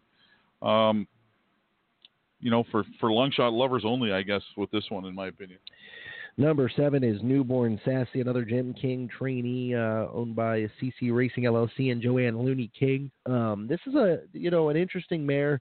Uh, she's made just over a million dollars. She just recently became a millionaire uh, with winning efforts at Yonkers Racing back in early September. Uh, Newborn Sassy's kind of an interesting play here. Seventy-five to one though, uh, off a six to one morning line. Wow, holy smokes, is she not taking any money? I think Blue Moon Stride's an interesting one to use on the bottom. Maybe she's uh, fourth beaten two lengths her last two starts. Looks like she's kind of getting a little bit better uh, as the year goes on. She's been a you know she's been a classy mare her whole life, made over a million dollars. She'll be coming late. I would uh, if I was playing tries, I would definitely put her uh, on the bottom of the try in the super. And number nine is Caviart Ally. Caviart Ally is a uh, is a mare who took the Jugette last year, Garnet, and uh, she really bounced back from her three three year old season to her four year old season. We know how big of a step up that is uh, from three to four, and she's handled it uh, with absolute disdain. She's been really good all year, and you know she's uh, coming off a race where she was beaten uh, third, beaten at even money in her elimination, and now she's taking no money. And you know, I mean, we're just we just turned the page on a race where Homicide Hunter barely made the final by finishing fifth and won. So, I mean, it's, it might be, you know, obviously it's a tough task from the nine hole, but she's had some miles this year, like three, three back half. This mare, you know, fits right in on class, and um, if she can pull off some kind of a, there's no reason why she can't be right there. Right, the pick five starts here. Garnet, it's going to be interesting to see how much money they bid into it. We'll find that out Following the race, the Norton Shoemaker starting gate is moving into position for the 10th race. It is the Breeders' Crown, a mare final pace going for a purse of $270,000. Send it upstairs to the voice of the down Mohegan Sun Pocono, Jim Viglia. There's Pacers to the gate for tonight's 10th race at Pocono. This is the final Breeders' Crown 2018. The mare pace for the purse of $270,000. Caviart Ally, Blue Moon Stride, Newborn Sassy, Carol Z-Tam, and around the turn they go. Pure Country with Keisha Hall, Call Me Queen Bee, Shartin, Twinkle, Twinkle Shartin, Call Me Queen Bee with Keisha Paul, Pure Country, Carol Z-Tam, Newborn Sassy, Blue Moon Stride, and Caviart Ally. Pacers have reached the backstretch, and they are underway. The inner third all firing early on at the pylons there. Twinkle, Shartin right alongside. Call me Queen Bee, just a length back. Uh, representing on the outer group there is Caviart Ally into fourth past Lakeisha Hall, followed there by Pure Country, who's away sixth, followed by Carol Z-Tam. Then comes Newborn Sassy in the early trailer here, Blue Moon Stride, and the early dust up for the lead, won by Shartin. Takes him to the quarter here, 26 and 1. Smoking opening panel here in the slot, laid down by Shartin at 1 to 2. So Tim Tetrick deciding to control the pace early here, leads it by a length and a quarter with Twinkle tracking from the pocket. Lakeisha Hall kicking on the outside. Matt Kakaley trying to prevent Shartin from an easy lead. Inside fourth, Call Me Queen Bee. Caviart Ally now jumps out second over. Pure Country will have a third over journey. And inside Carol Z-Tam, at the back Newborn Sassy and Blue Moon Stride. The half mile 54 and 3, 28 and 2. Second panel, fractions honest and then some. As up front, Shartin trying to get away from the pursuit. On the outside, the first over by Lakeisha Hall, now within three parts of a length of the lead and inching forward. Great trip worked out for Zeron with Twinkle. Second over, Caviart Ally is two back. Call me Queen Bee, saving ground. Pure Country, third over. A lot of traffic to overcome there. Then Carol Z-Tam, Blue Moon Stride, Newborn Sassy Trails, three quarters, 123 even, 28 2, third panel. Lakeisha Hall continues to pester the leader, Shartin in the pocket. Twinkle, Pure Country coming up out wide. Top of the stretch, it's Shartin with a host of horses behind. Twinkle takes aim in the passing lane. Now Caviart Ally in full gear outside. Shartin starting to feel it. Caviart Ally all out. Shartin digging deep. Shartin's going to dig in here and get the win here. Shartin, tough on the front end. Said none shall pass for Tim Tetrick. Caviart Ally with smokes. second, Pure Country third, a photo for fourth, and Shartin guts it out at So, sh- so. Shartin wins. We're gonna we're gonna turn Jim Beviglia down here. He's got every reason to be excited. Boy, did she fire! Now, granted, you said there was an angle, but when they came back to a regular shot, she was about a length up on uh, on uh, the inside horse Twinkle there. Yeah, it looked like uh, Twinkle got even briefly. I, I, I think I think that's a bit of an optical illusion. I'm sure of it, but um, she was close to even with her. And then when they panned out, uh, you could see she was uh, she was going to be clear. But big effort by Caviart Ally. See what I see what I mean? Like that's uh, that two nine is not a bad uh, bad way to bet the exactor in that race. Caviart Ally came storming home to what appears to be second over Newborn Sassy. We talked a little bit about Newborn Sassy uh, in uh, before the race went off. She went off at seventy-five to one. That is unreal on that horse. Where'd she finish? Looks like she finished third. No, I think the five was third on the far outside. I'm pretty sure. Was it the f- oh was that the nine in between them? Okay, Nine's so, in between. So, I so, think so two nine five then. third. Okay, so two nine five and uh, sixty nine thousand in new money into the pick five here at the Downs at Mohegan Sun Pocono. dollars and forty cents of mine is live. Well, there you go. All ten dollars and eighty cents of mine's live too. So uh, You used three horses in this race. right. All ten dollars and eighty. li- li- two-thirds Stop it. Oh, here we go. The the, the this guy. I, I've got a. I've got a live ticket and he doesn't want to hear it. You know, I, I you know it just. Uh, I hope we both hit it. All right, we're going to take a 30 second timeout for station identification. This is the Bet America Radio Network. You're tuned in to the BetAmerica Radio Network. Host Jason Beem brings you new shows every Monday through Friday. We bring you the best personalities from across the racing world with extensive interviews, commentary, news, games, and more. The Barn is revolutionizing what horse racing radio can be, and you can hear new shows at betamerica.com or just search BetAmerica Radio Network on iTunes, Spreaker, Stitcher, or iHeartRadio. Get in the barn. We're back on this edition of Post Time with Mike and Mike, presented by BetAmerica. Mike Carter, alongside of Garnet Barnsdale, Jessica Otten, is uh, standing by in the winners' uh, circle. We will have winner circle reaction following this Breeders' Crown race here in a moment. No real surprise here, though, guys, uh, from the tenth race. As Shartin, boy, did she put in a big, monstrous effort. But you know, Garnet, it, it was no real surprise. Uh, no real surprise at all. No, like I said, I mean, uh, you know, from the way I saw it, uh, was going to try and control it. He did. It looked briefly like he might be in a little bit of trouble in the stretch, but her class and speed prevailed uh, in the end, and uh, control it he did. All right, it is official. Shartin returns three dollars. That's actually not a bad price, Garnet. Uh, I expected maybe two sixty, maybe. Did you? two- I figured yeah. she'd be. I thought she'd be a little bit higher. Actually, I thought she'd be three or four to five, but um, I think would his first Breeders' Crown victory of the night. And I was looking at the purses uh, for these races, Garnet, and, I'm kind of 270 seems a little light. Obviously, it's based on staking, uh, but you know the mare pacers, Garnet, you, you don't really see a whole lot of them. You know, a whole lot of them around. So it, it, they kind of take shots at each other.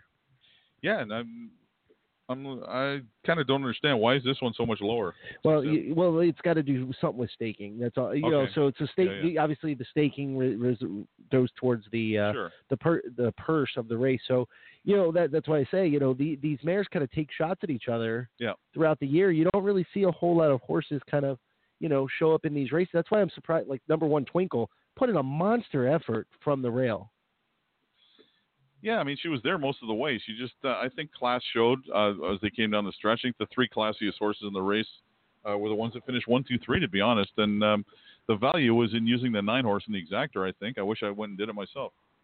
All right, race number 11 is up next. Garnet has been licking his chops for this race all night long. He's got about $300 in his hand. He's getting ready, ready to go put it on Atlanta to win. No, no, I Uh, hope she gets beat. Um, I want Lily Stride to blow up this Rainbow Five. Well, listen, Lily Stride is uh, 26 to 1 currently on the board, 9 to 2 currently on the 1 plunge blue chip. No real surprise there, taking a little bit of money.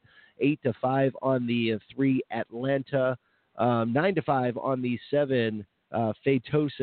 And I'm a little bit surprised here about the money that's being taken on Manchego. Manchego hasn't been really all that great over the last few starts.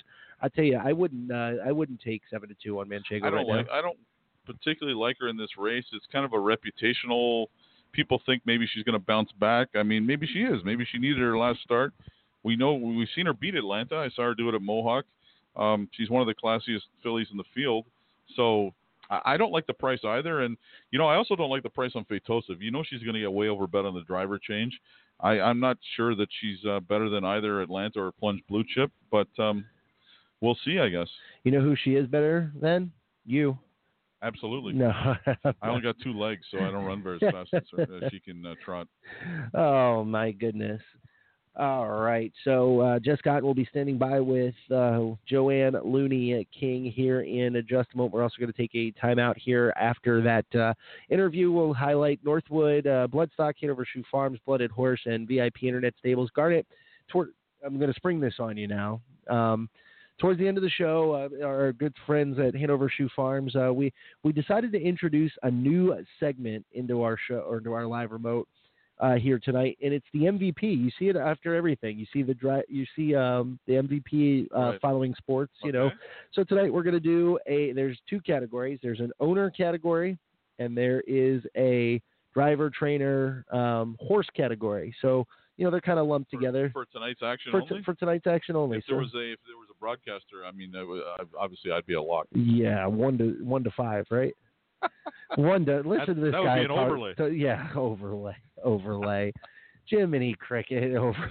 you you listen to this Ace one to five that it's an overlay. Goodness gracious. Well, no, listen, Garnet, uh, you do a hell of a job for us, and I can you know honestly say that. And uh, listen, Jessica is uh, she's standing by, so I can't talk about it on the show just yet. Uh, right, she's the MVP. yeah, yeah, yeah. We're gonna we got we got a little bit uh, uh, uh, of a surprise plan for her later. So Oh, good.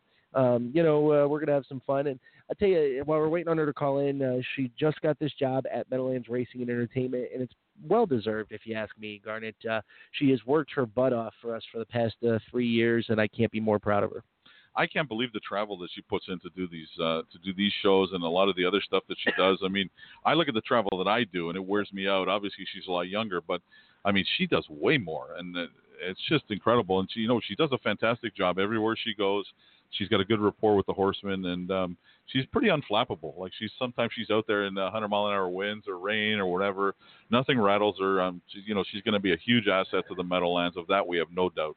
You know, I, I remember there's one memory in my mind that kind of sticks out, and I here, of course, we're sitting on the turn here at the Downs at Mohegan Sun Pocono, so I can see it as it's happening. But remember at the Meadowlands after the Hambletonian final, we we you know listen we don't ever chase people down for interviews it just you know if they come to us great if not you know i tell her to, hey don't worry about it it is what it is she she followed ernie hendry all the way around almost all the way around the first turn remember Yeah, yeah. yeah so she uh you know something. yeah well here's the thing you know she works her butt off and she does a great job on getting Joanne Looney King. The 12th, excuse me, the 11th race is getting ready to come up next. Atlanta currently at two to one, taking the money right now as expected is Phaetosive. Uh, we'll talk more about that and much more after this timeout. You've got post time with Mike and Mike, presented by BetAmerica. Ever dream of owning your own racehorse? How would you like to get in the winner's circle? With the number one harness racing partnership in the U.S., VIP Stable? There's nothing like the thrill of your horse coming down the stretch. To find out more, call VIP Stable at 877-VIP-WIN-1 or visit us on the web at www.vipstable.com. Turning horse racing fans into racehorse owners. Be a winner. Selling at Harrisburg November 5th through the 9th are 75 yearlings from top families and by leading sires, including Muscle Hill, Some Beach Somewhere, Sweet Lou, Chapter 7, Father Patrick, Art Major, American Ideal, Explosive Matter, and many others.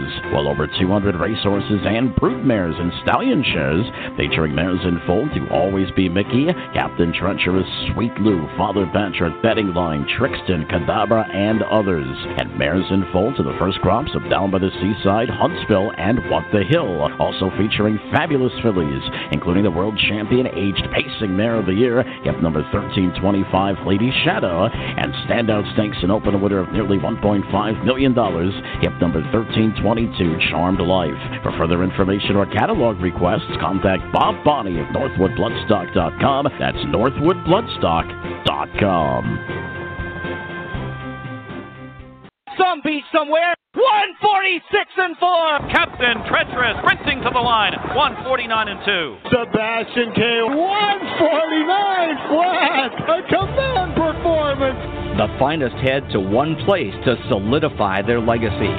Harrisburg yearling videos are now available at HanoverPA.com. That's HanoverPA.com.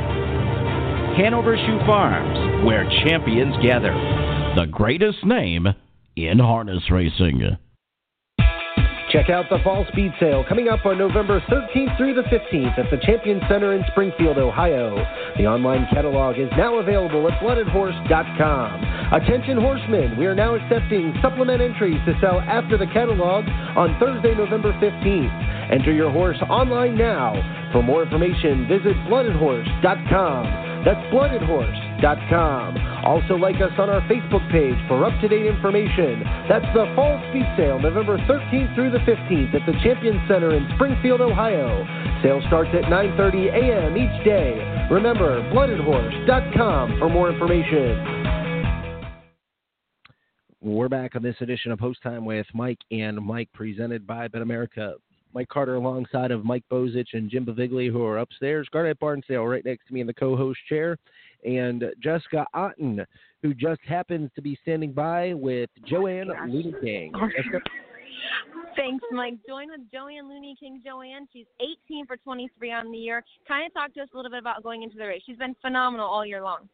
Uh, yeah, she has, and of course, it, it, it, we all know we keep hearing, well, Breeders' Crown. It's everything boils down to Breeders' Crown, and you know how that goes. Mm-hmm. You you just can't win every start. It just doesn't work like that. And I thought, ah, well, maybe she'd just pull it out for me one more time, and uh, she did. She did. She was a good mare. She was a Now. Come, turning, turning for home, coming down the lane, she really dug in. What were your thoughts going through your head?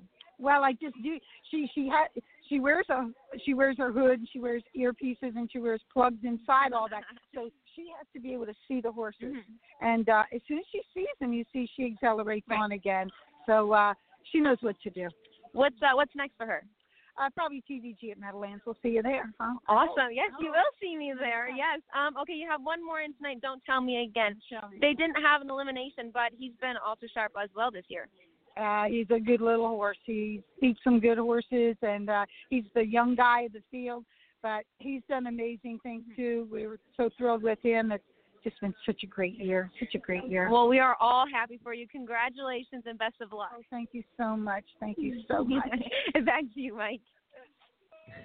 Thank you, Jess Otten, and a very joyful Joanne Looney King and Garnet. That's you know one thing about the King family, Garnet, is they are very into this sport of uh, harness racing, and uh, I'll tell you what, um, this they feel is uh, is something special. They're also great interviews. Oh yeah, Um, they are fantastic interviews. Joanne will tell you exactly what she thinks, which is great. Um, and uh, you know, yeah, I mean, uh, it's it's nice when they get some good horses because you can tell uh, you can tell how overjoyed they are, and you know, the whole family participates as as do a lot of families, I guess. We'll get back to uh, Joanne Looney King in a minute. Race number 11 is about to step on the racetrack. It is the uh, three year old uh, Filly uh, Trot, the stakes record here 152 and 2 sh- by Shake It Cerry back in 2014 at the Meadowlands. Uh, the fastest Garnet three quarter clocking is 124 flat. So, uh, some interesting, uh, some interesting, just kind of tidbits here For this race Uh, here? Yeah, for this race here, some interesting kind of tidbits. They might get there faster than Yeah, 24. that, seem, that doesn't seem. Doesn't seem very you, fast you at all. You think it would be something a little bit than faster that, than that. Yeah, for sure. Let's uh, take a look at the field. Number one is Plunge Blue Chip for trainer driver Ake Svanstedt. A disappointing uh, effort, uh, not effort, excuse me, a disappointment uh, from the three-year-old Cold Trot that we didn't get to see. Um, that we didn't get to see uh, six pack earlier this evening. But Plunge Blue Chip uh, made a, made up a decent amount of ground last week. Scored by three and a quarter lengths after making a break in the Kentucky Filly Futurity. Plunge Blue Chip draws the inside tonight, four to one, uh, four to one on the morning line as well. It's going to be, uh, you know, I think it's going to be tough, but I think four to one's the right price if you're going to play her. At her best, she's as good as any of these. I mean, we've seen her. Um, I think it was uh, the night before the Hamilton, the night before the night of No, the Meadowlands Pace night. Yeah, Meadowlands where she beat uh, Manchego in 49 in a piece, and I think that was the first uh, filly to ever beat 150 at that time. So, absolutely, she's got a shot. The two Super Supergirl Riley, fifth place finisher in her elimination, uh, probably looks to maybe tag along and take a piece of this uh, racing on the inside. I would think. Number three is Hambletonian champion Atlanta. And listen, it's so quiet in this room. I, hopefully we won't hear you on the mic like we did the last time. No, you. I don't have a bet. That was the biggest bet I've made uh, probably in two years. So no, you. I got a funny story in a minute about Atlanta, but Atlanta, the Hambletonian champion, uh, has won two of her last uh, six starts, and she's really done no wrong. After that Hambletonian effort, she battled sickness a little bit, Garnet, but she, you know, they weren't really using it as an excuse, but she still hit the board, so she's still not a bad horse, and they, even while she was racing while sick, she still looked good. Yeah, I think she uh, started to come back to form in the Kentucky Futurity. She went uh, two big heats that day. First one in 49 and four. I mean, we know everything was flying over that track, but that's still a good mile. And then came back and easily won. The interesting uh, race within a race here is going to be whether Phaetosive takes her on early with uh, the driver change to Brennan, but we can talk about that in a minute. The four Lily Stride is one that I uh, threw onto my uh, pick four ticket, hoping uh, you know if you're going to blow up some tickets, this is the race to do it by using a horse that's not one of the top four, which everybody's going to use. She might have a shot if she can get out and get up near the front early. Number five, looking for Zelda for trainer Norm Parker. Rob Key is the owner. Uh, was third last week. Uh, was a winner of the Bucket uh, two starts back at Delaware. This horse is, you know, had a little bit of luck this year. 170,000 is nothing to sn- sniff at. That's for sure. I hope our uh, trotter makes that much money in one year because then Well- I'll make about 1,700. I'll be happy with that. I'd be very happy with it. The six, Courtney Hanover, comes in off a fourth place finish for uh, Rick Zeron's driving. Uh, Rick, uh, the trainer and uh, driver here. Um, Courtney Hanover's a horse that I've seen race uh, up north. Maybe not in this league, but listen, she qualified for the final, so uh, that's why they race them. Number seven is Phaetosive, who's getting uh, really overbed here, two to one. Uh, currently off a five to one morning line. They're all betting George Brennan here. There's no shot, dot, no doubt about it. But in in a way, she sort of deserves it uh, a little bit. Uh, she's really raced sharp. She's closed from off the pace, and I think Phaetosive has a little bit of a chance here. Eight Manchego, 19 for uh, 25 lifetime. Currently sits on the board at nine to two, I think. That's about where I figure she'd be racing from the eight hole. She listen, she's not impossible in this spot. I don't love her, but um, you, can you discount Jimmy Takter and Yannick Gingras on a race like this with a horse that's uh, won most of her races? I don't know. I've been really disappointed with Manchego this year, coming off of her uh, two-year-old season, but she's hit the board in just about every start this year, so can't be but so disappointed. But the one start she did miss the board, Garnet, was right here at the Downs of Mohegan Sun Pocono, so it'll be interesting to see what happens. Number nine, I'm Pink Two, coming off a 149 and four world record effort um, back at Lexington. Uh, took two weeks off, something Homicide Hunter did not do following the uh, world record performance, and I think that couple of really helped and Brian Sears. That might be worth a little bit of a play here. Uh, from the nine hole, not with my money, but um, it's not. A, you go do it. I will. Okay. I might. I might. You know, we'll see. I might throw a few bucks in my BetAmerica account and see what I can do. There you uh, go, man. With I'm Pink too. So funny story. Uh, you know, while we have some time here, and um, and we're going to have Mike Bozich and um, and Jim Beviglia uh, on the program here in just a little bit. um, after the 12th race, as we get ready for the 11th race. But Garnet, I got to tell you a story. So I sent you the French, the French uh, announcer's call from the Hambletonian. Do you do you remember that? I do. There was only one person I heard in the background of that thing, and this guy right here. uh, Now listen, the the French guy was animated. He was very loud and very animated and what have you. But in the background, I hear, "Take that for a for a for a easy trip or something, Trip. whatever whatever you were saying." Wasn't tripping out nothing. They weren't Yeah. tripping out nothing. Yeah, well, listen, I heard it on the French guy's broadcast. He probably heard it in his earpiece. It was like, God, I wish this 90 year old would shut up. Good Lord. Hey, I bought you dinner after. Oh no, I didn't. I didn't. You couldn't come out. I bought the uh, Mike Bozich dinner, and then we went and won the sprint home uh, back in the race book, and we lost most of it back. well, listen, that's where you caught the video of him, you know. That's it, man. uh, Win the sprint home. Win the sprint home. Well, the 11th race is coming up, and uh, listen, we have a- we you know, and Garner, we could kind of talk about this a little bit. We have a lot of fun on this program. We try we try to you know we try to be serious about it, but listen, I can you know I can only sit and listen to myself talk for you know a few minutes um, at a time, and so it, it's nice because up here in this spot. So it, it- looking around, it's kind of like an office setting. Uh, Right. It's called Dial a Bet up here, where they people call in and make their wagers, and uh, so the phones are ringing off the hook up here. Uh, there's they're doing some decent money, so that's pretty impressive in its own right. Yeah, I think they're doing good business here. I was uh, I was thinking of trying to figure out a way to call in some bets myself, but I don't think they'd allow me to open an account. Well, listen, I wouldn't allow you to open an account. the uh, the nine thirty winner of a twenty five dollar bet. We haven't ca- we haven't had one in person turn these in yet, so uh, I'm not sure if we're we just got low listenership or you know Garnet decided to pay everybody twenty five dollars not to listen. But Jason Repe R E P E E. Uh, you have five minutes to contact Post Time with Mike and Mike via Facebook or Twitter, and uh, we'll be happy to get your $25 wager to you placed through our um, through our sponsor BetAmerica. So let's take a look, uh, Garnet uh, Plunge Blue Chip. Um, you know, it doesn't look too bad. Her head's not bobbing all that much, so I'm pretty happy with that. Uh, she doesn't look like she wants to break, which is nice. And I tell you, Plunge Blue Chip's got a little bit of a chance here. Yeah, you know what? That was a monster effort last week in the elimination. Um, I, I think she's got a pretty good chance. Uh, starting from the inside doesn't hurt. So uh, four to one, she's worth a bet for sure. Manchego currently sitting on the uh, board at five to one. That's a now, now, now that might be worth a little bit of that might be worth a play. Manchego at five to one. Uh, but looking at her on the racetrack, Garnet, if look, check out the TV behind. Well, you can't see it now. She looks a little short behind. That's a that's a little concerning for me. You look a little short behind, man. Hey, easy, Um, easy. I really have no idea. I, I don't know how to. I don't know. I don't know what you're looking at when you tell me that. I'd like to pretend that I'm some kind of an expert when I look at that, but uh, I don't. Really, I couldn't agree or disagree, to be honest. Number four, Lily Stride is on the TV. Boy, does she look relaxed right now. Uh, Go, Lily, go. In the sulky, twenty-seven to one, and uh, she she looks pretty relaxed out there on the racetrack. She does. Does, does she know there's a race coming up though? Well, that, that that might be part of the uh, that might be part of the problem here. Are we going to the gate here? I don't see. Oh, I do see the lights of the Norton Shoemaker starting gate. So here at Pocono, a lot of tracks, Garnet, you don't see it now where they put the lights on to call the horses to the gate. Here, they use the lights on top of the starting gate Oh, to cool. call them to the starting gate. So, you know that that to me is, you know, again, it's the little things, little things like that that kind of make me, uh, sure, you know, make me uh, make me smile. Well, the 11th race is the three-year-old filly trot. Horse of the year implications here for Atlanta. I, I really, so, yeah. I, I really think if she wins here, she will be trotter. She's trotter of the year. There's no doubt in my mind. She wins the Breeders' Crown. She's trotter of the year. Absolutely. The question is, who will she take on as pacer of the year? If McWicked and Lazarus both lose later on tonight, she locks it up right here.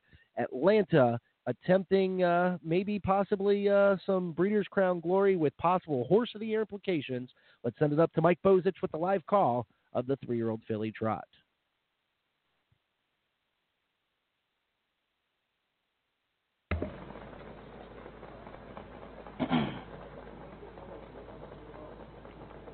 Is on the turn.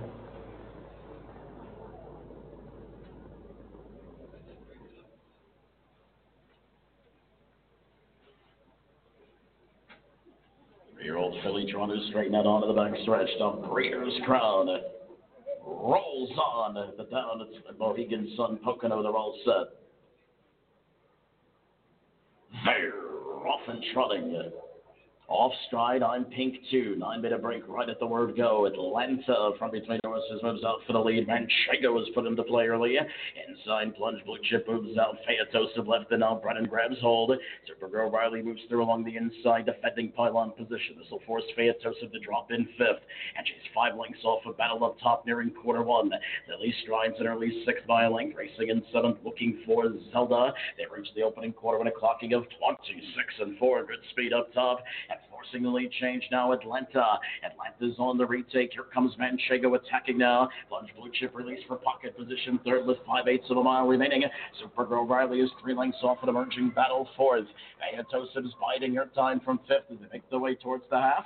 Towards the inside in sixth position comes Lily Stride. That one just flushed Phaetosive out of fifth. Back to seventh, looking for Zelda. Five lengths clear of Courtney Hanover. Way back on pink two. Thrifty four and two. Up the bank stretch they go. Atlanta's clear by a length now, three parts. Outside, Manchego's fighting the good fight. Plunge blue chip to the inside third. On the outside, Phaetosive is strong on cover. Only two lengths off the lead, fourth with three eighths of a mile remaining.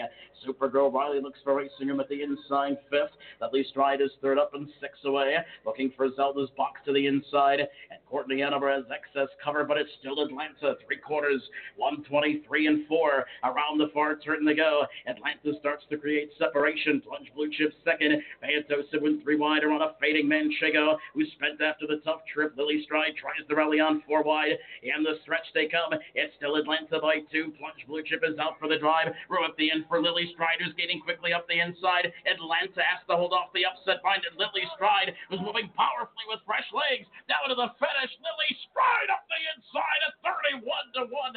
And Tetrick goes back to back in the Breeders' Crown. 153 and 2.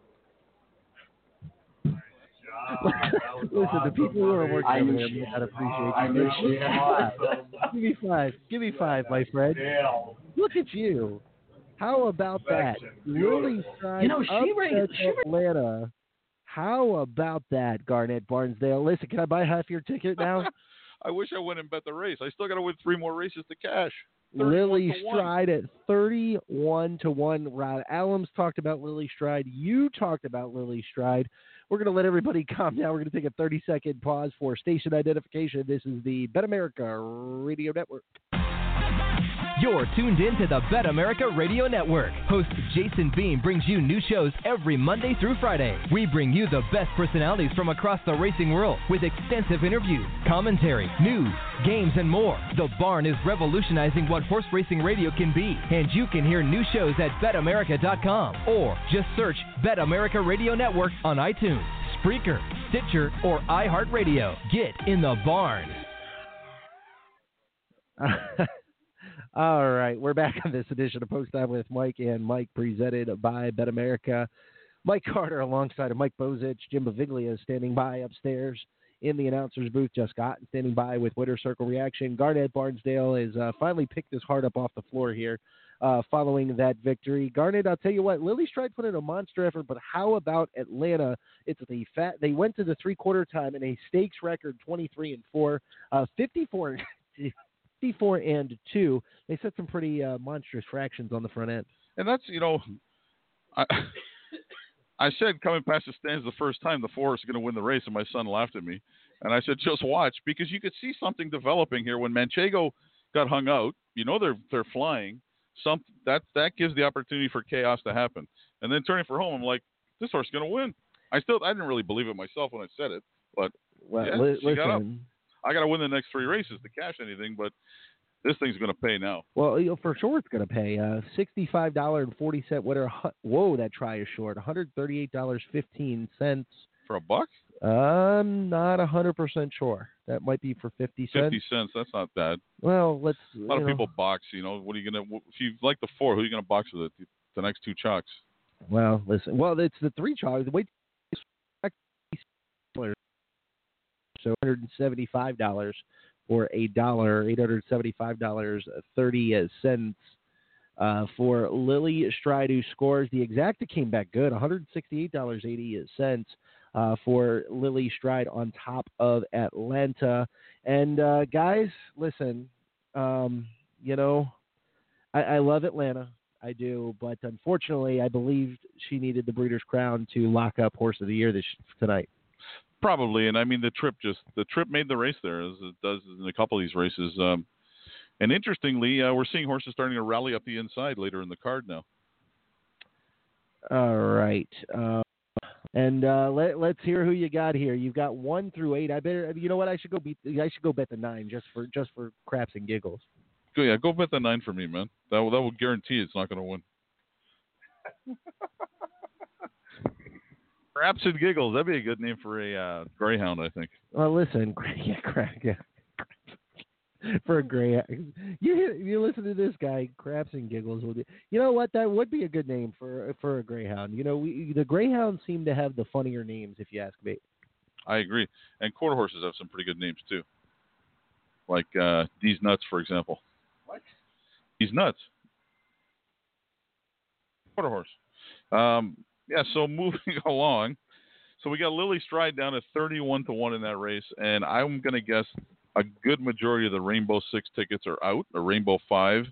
That was my whole plan when I threw this horse in, hoping for a miracle, and uh, I still gotta, I still got to win three more races, but you know, almost 99% of the tickets have one, three, seven, and eight, or some combination well- thereof. Well, of listen, you, you got to be really happy here because here's the thing: it's mandatory payout tonight. right. So let's say, and I'm not saying that this is going to happen, but let's just say, okay, you catch this horse, no problem. You lose a race somewhere in between, and you get lucky, and maybe it pays four out of five, and you get still get. But hold on, wait, hold on. Uh, You, but you still get decent money. What I'm saying is, because it's a mandatory payout, you still get decent money. I think you need another big bomb. There's a it's a 20 cent bet and there's 75,000 dollars bet. That's 380,000 combinations, right? So- Three hundred and fifty thousand combinations just got flushed 375,000. down. No, Oh yeah. no, they just got flushed down. See, Probably. See, you were going to correct my math already, I and man, yeah, I'll tell you thought- what. I thought you were using the Ohio math there. Oh, here we go. All right, Jess Otten will be standing by with Winners Circle reaction um, here in just a moment. We're going to take a, a very uh quick timeout. When we come back, you'll have Post Time with Mike and Mike presented by BetAmerica. Winbak Farms yearlings are born to compete and raised to win. Be sure to check out our lineup to take advantage of opportunities in slot and rich states. Our yearlings are eligible in Delaware, New Jersey, New York, Ohio, Ontario, and Pennsylvania. Our 2018 sales schedule kicks off in Goshen on September 9th, followed by Lexington October 2nd through the 6th, London October 13th to the 14th, Harrisburg November 5th to the 7th, and the Harrisburg Mix Sale on November 8th. For more information, visit winbakfarm.com. That's Are you interested in learning more about owning standardbred racehorses? Do you want to experience the excitement of driving a standardbred? Owning a racehorse is a once in a lifetime experience and not as difficult as you may think. The United States Trotting Association wants to help make your ownership dreams a reality. Contact a member of the Ownership Concierge team by email at owners at ustrotting.com or by calling 877 800 8782 extension 5555. Are you a student looking to log volunteer hours? All right, we are back on this edition of Post Time with Mike and Mike. We've got to send it out to Jess Otten, who's standing by with winning driver Tim Tetrick. Thanks, guys. I'm joined here by winning driver Tim Tetrick. You go back to back. You were able to sneak up the passing lane last week in the elimination. Kind of talk to us about the horse you had coming into tonight's race. Her last four or five starts, she's been very brave, charging hard. Uh, she got wiped out in the Lexington final when uh, Hockey's mare stopped so bad, and then but uh, last week she raced well, and uh, she raced great on the elimination charity. So the mare's been sharp. I'm surprised she paid sixty dollars. Well, congratulations. Go get warm and best of luck to you the rest of the night. Thank you very much. Thank you, Mike. Thank you, Jessica. And Tim Tetrick just said, Garnet, that he's surprised that this horse paid sixty dollars. I think everybody might be surprised uh, that this horse paid sixty dollars. I hope nobody used her in the uh, pick five. Unfortunately, she's six to one in the morning. All right, the twelfth race is coming up next. You are uh, about ninety-one deep here.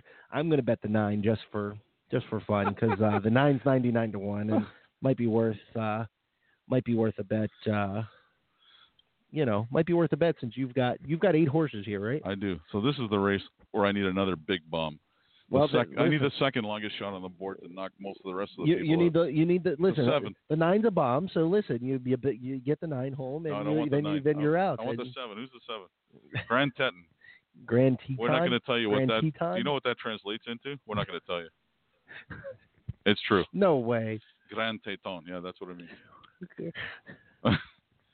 Google. Why, did- why did you have to show me that? The listeners can Google it if they want, but we, we're yeah, we won't we won't talk about that. Uh, there was there was a thing that I said. Gosh, what was it?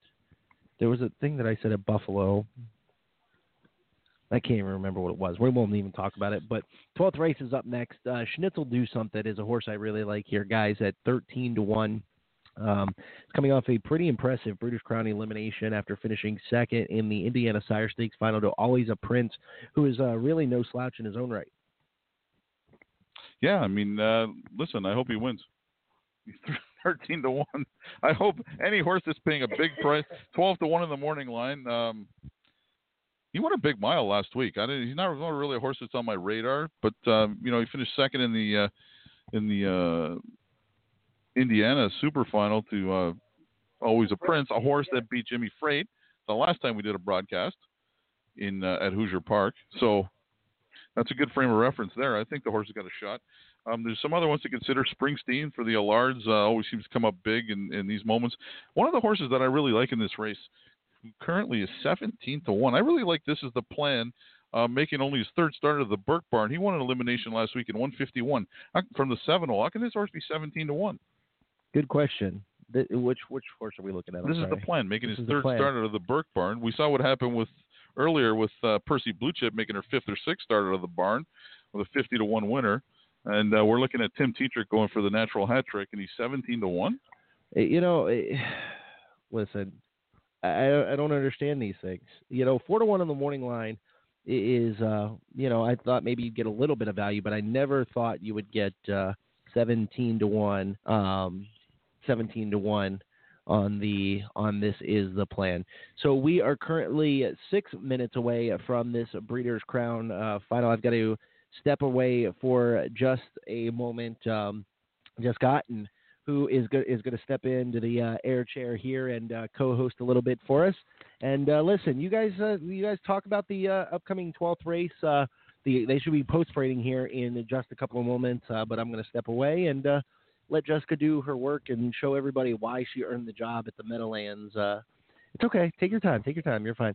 Uh, why she earned the job that she did at Meadowlands Racing and Entertainment. It looks like her hair was caught in the zipper there for a second. Um, Jessica has been out in the cold, uh, so we're thankful that uh, she has come to work uh, here this evening. Here is Jess Otten and Garnet Barnsdale. Guys, take it away. All right. Got coming up is the three year old Colt Pace Final, a race that I thought was very wide open, being that I used eight horses in my pick five, and the only one I left out was the nine. Um, so I really hope I don't get the chalk in this race now. Uh, my top pick was Dorsoduro Hanover, but uh, I think this is another race where it's going to come down to trip, as we've seen a couple of the later races tonight so far. Yeah, I agree. Like, um, the front end was holding up quite a little bit there uh, in the beginning of the night, but the last couple of races, um, other than Shartin, they've been coming from like everywhere and just missing or getting up right in time. I do like the one Dorsoduro Hanover. I thought he was very, very impressive in his his elimination. And someone who really surprised me was a five Schnitzel do something. Yeah, and the other thing we, I've noticed uh, in these later races, like the last couple three races, horses are starting to rally up the inside. Where earlier in the earlier in the card, where it was raining harder and uh, might have been wetter, uh, horses weren't really moving up the inside. And now we see later a couple horses have already won up the inside here. Yes, and I was just when I was just out there in the winter circle, the downpour decided to pick up a little bit. It's kind of hard to see. It doesn't look like it's raining outside, but it's like not fun out there at all. So, um, how many minutes we got here? Nine. They should be coming out on the track soon for the post parade, I would assume. Um, and it, and you said it stopped raining now? No, it started to rain harder. Oh boy, it's hard to tell from here. You have to actually look in a puddle to see Right. it. You interesting night weather-wise. I mean, you've seen it worse, but it just seems to be like raining steadily all night. It's kind of tough if you're outside. Yeah, it's not been too bad. Um, it was kind of just drizzling there for like an hour or so, but now it's like actually like raining, and it's it's extremely hard to use any sort of um media out there. I guess Yeah. the cameras. I feel so bad for the cameramen and the outriders. Um, aren't probably not having as much fun. I was just talking to Tim Tetrick, and he is freezing, like literally shivering. He said, "I'm so cold." I was like, "I can only imagine."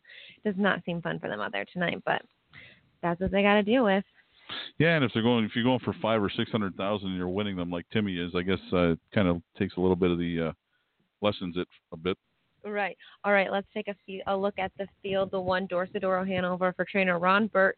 Matt Kakaley gets the call. Um, like I said earlier, very impressive to me in his Breeders' Crown elimination, 27 and two, and the ended up pacing the mile in 150 and one.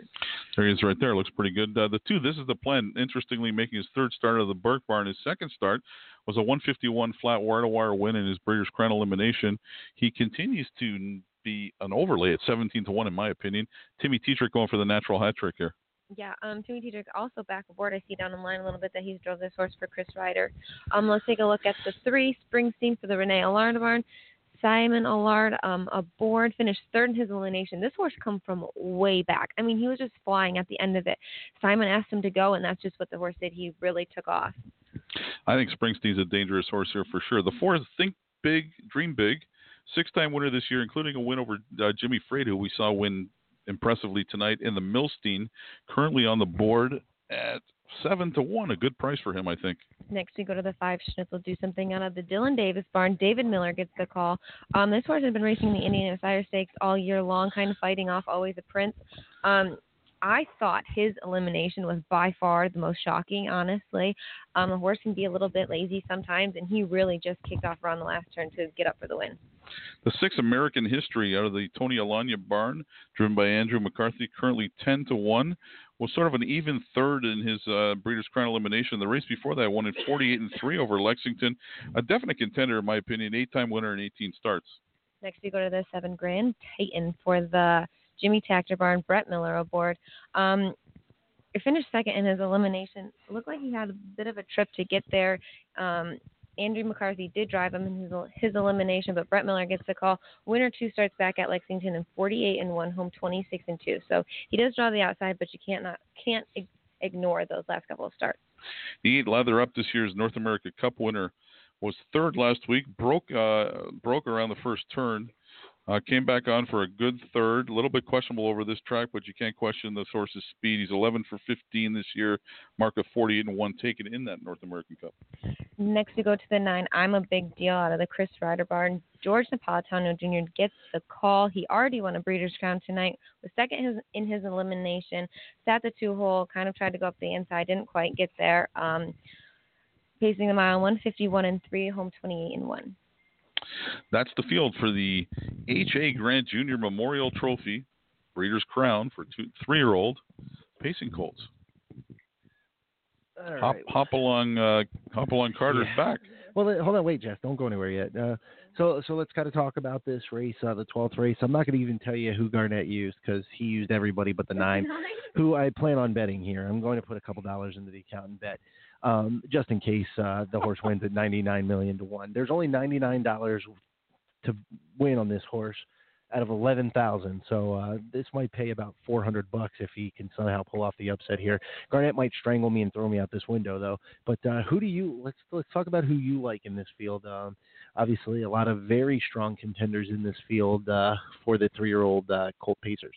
I really like the one Dorsoduro Hanover. Like I stated before, he draws the rail. He clears to the front um, in his in his elimination, and he fights off the horse coming up in the passing lane just to take off again to get the win. He's ultra strong. Matt has already won a Breeders' Crown. Burke is going for number three, I believe, tonight. I just really like him off the rail.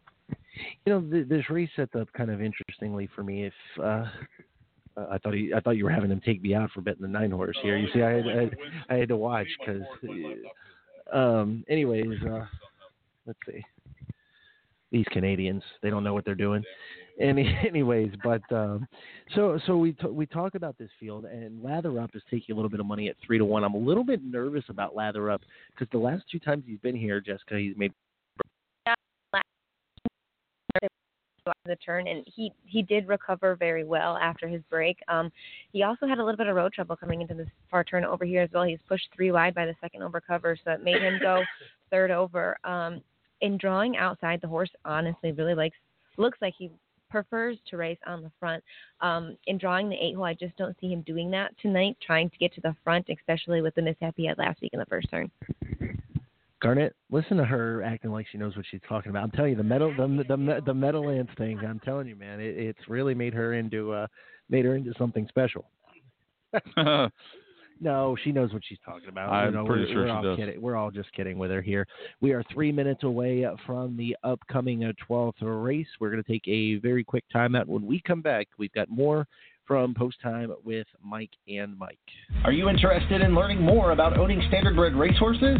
Do you want to experience the excitement of driving a standardbred? Owning a racehorse is a once in a lifetime experience and not as difficult as you may think. The United States Trotting Association wants to help make your ownership dreams a reality. Contact a member of the Ownership Concierge team by email at owners at ustrotting.com or by calling 877 800 8782 extension 5555.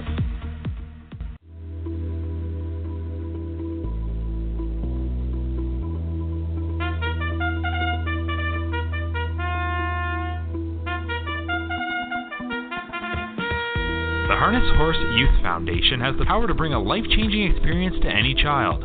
We introduce youth to the horses and skills that build confidence, friendships, and a lifelong love of harness racing. The Harness Horse Youth Foundation has been a positive influence in the lives of thousands of young people since 1976. Check out the complete list of Harness Horse Youth Foundation camps and activities at hhyf.org. That's hhyf.org.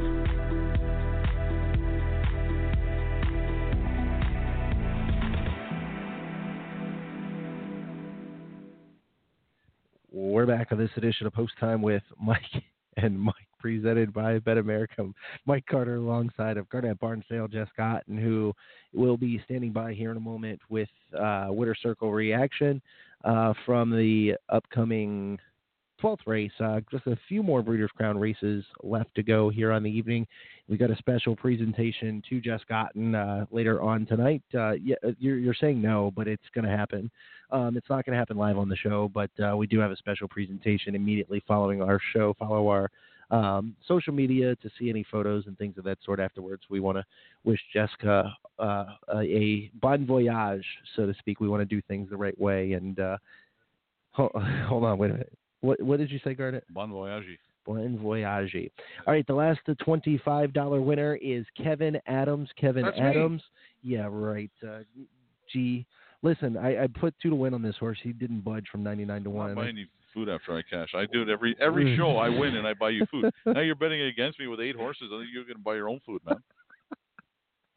I'm, you know what though? That's just it. I, The only time I win is when we do these shows. You realize that? Yeah, well, the, listen, the other maybe- 300 days a year I blow. Well, listen, then maybe you should do a show like this every day, and you won't have those problems. There you go, man. You know, uh, well, let's yeah. hope I can see this through because I think Lily Stride killed 95% five percent of the tickets at least. Well, look now. Listen, you see the candy apple sign out here? It, it is flying around. It looks like looks like the it looks like there's a hurricane Where'd going on out there. trucks go? They weren't selling anything. No, there there was one sitting in front of the grandstand still there. The other one decided to pack up and leave. Uh, you know, the weather I think chased a lot of these, you know, a lot of Yeah. people away. There's really not a whole lot uh, you could do about that, unfortunately.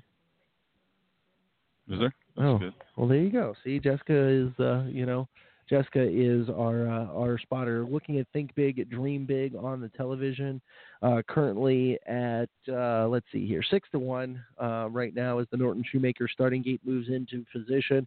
Garnet Barnsdale's live through the one for the one through the eight. I'm live on the nine.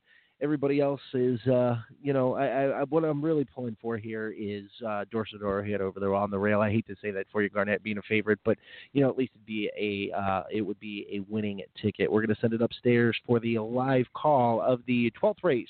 Track announcer Jim Beviglia with the call. Antique American history do something. Think big, dream big. Springsteen. And around the turn they go. This is the plan, Dorsoduro. Hanover, one, Dorsoduro, Hanover. This is the plan, Springsteen. Think big, dream big. Schnitzel, do something. Grand American history, Grand Teton Lather Up. I'm a big deal. The Pacers have reached the backstretch, and they are underway. This is the plan. Steps out on the inside, just a nose out in front of Think Big, Dream Big. Those two separate length from American history on the outside. Schnitzel do something, finds positioning at the pocket there. Two back to fifth, and Dorsoduro Hanover. Grand Teton settling sixth, then Lather up. Springsteen eighth, and the way back is I'm a Big Deal, well removed from the rest. So early on, this is the plan in control. American history striding on the outside to get closer to the quarter. A crisp 26 and 1. And now McCarthy pushing the button for American history. Slides on past. This is the plan. Dorsoduro, Hanover in motion for Matt Kakaley. Following up, a couple horses leave there. Think big, dream big to the outside. Grand Teton was briefly three wide, now settles in behind the cover. Lather up now third over. Back to the pylon. Schnitzel do something. Springsteen is eighth behind traffic. I'm a big deal. The trailer. Dorsoduro Hanover with the lead at the half. 53 and 4. 27 and 3. Second panel fractions not for the timid here. Dorsoduro Hanover leading by just ahead. Pressure from Think Big, Dream Big on the outside. Meanwhile, American history is trapped two back on the inside. Second over, fourth there, Grand Teton as Dorsoduro Hanover repelling Think Big, Dream Big. Now Lather Up moves three wide for Teague. Inside looking for room. This is the plan. Also on the move, Schnitzel do something. Three quarters, 121 and 3, 27 and 4 fastest fractions we've seen all night. And Dorso Duro Hanover still looks strong now by two. He is leaving behind the pursuit. Think Big, Dream Big, Grand Teton both struggling. Top of the stretch, Dorsoduro Hanover. A command performance. His lead is now four lengths from way back lather up, trying to close, but Dorsoduro Hanover leaves no doubt about it for Matt Kakaley winning by four and a quarter lengths. Lather up was second. This is the plan third. Schnitzel do something fourth, but Dorsoduro Hanover was having none of that. He gets it in 149 and 4 in the muck here tonight at Pocono.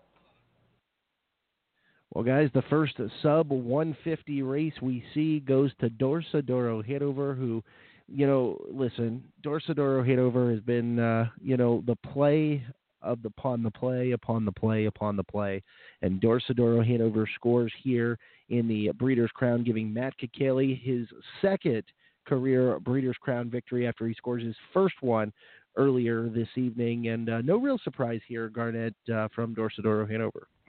No, I mean he was. Uh, turns out he was much the best. Um, you know, I had him on top in my picks in the DRF. I'm not really sure why I went eight deep here. There's there were some horses I really didn't like, like Schnitzel Doodle something and Grand Teton, and it's easy to say now. I didn't really like Lather Up either, but Lather up I finished thought- the game second. Yeah, he did. I thought he was Um, done up the backstretch. he He really does. really well. Um, but I thought if there was going to be some kind of chaos in this race, it would be the, in this sequence. It would be this race, and there really wasn't. Once Dorsoduro Hanover made the front, uh, think dream, think big, dream big came at him, and he put him. Uh, he put him away rather quickly, and that was pretty much that. Uh, we're both, you know, we're sitting here, kind of. I'm hearing he's gone at the three quarters, and he was. Yeah. All right, we're going to pause 30 seconds for station identification. This is the BetAmerica Radio Network.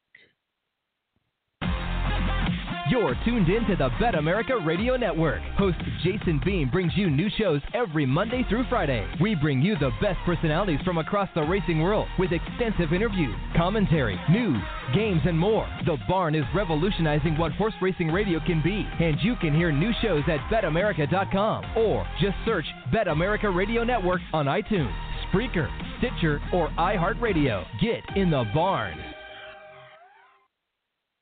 We're back on this edition of Post Time with Mike and Mike, presented by BetAmerica. Mike Carter alongside of Garnet Barnsdale, Jess Otten, uh, Mike Bozich, and Jim Beviglia are standing by upstairs in the announcers booth as they call the action here tonight. And Garnet, let's uh, let, us kind of talk about that for a second. Uh, Mike Bozich getting the opportunity of a lifetime tonight, getting to take Sam McKee's role uh, uh, from a couple of years ago when Sam got to call half the races uh, here at the Downs at Mohegan Sun Pocono. I'll tell you what, Mike's really lived up to the task.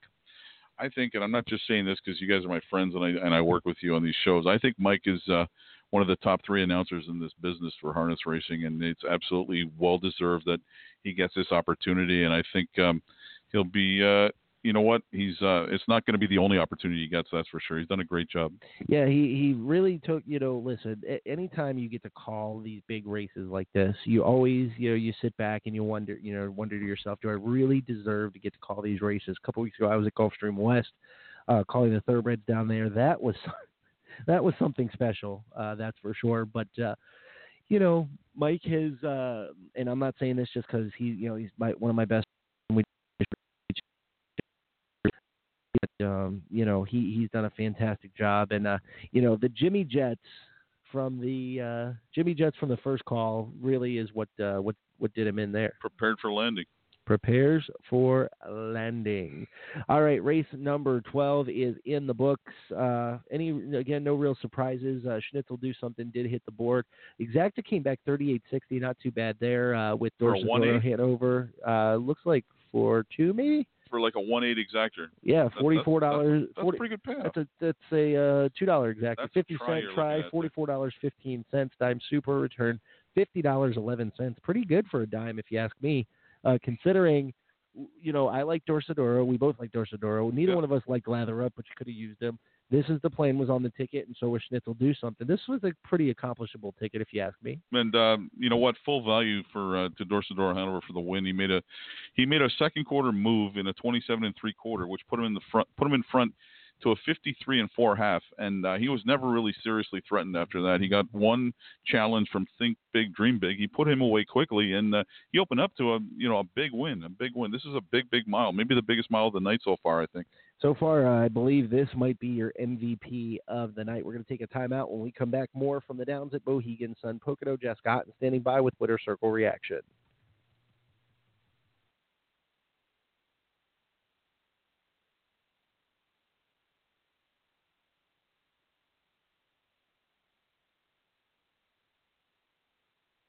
Okay, it looks like we're not going to take a commercial timeout. Uh, this studio here, uh, taking a little, uh, a little. We'll to our uh, sponsors here in a moment. Uh, race number twelve coming up here. It, excuse me, race number thirteen is up ne- next, and it is the final of the Mare Trot. Um, and Mike Bozich says, "Let me know when you're ready for me." But uh, let's see.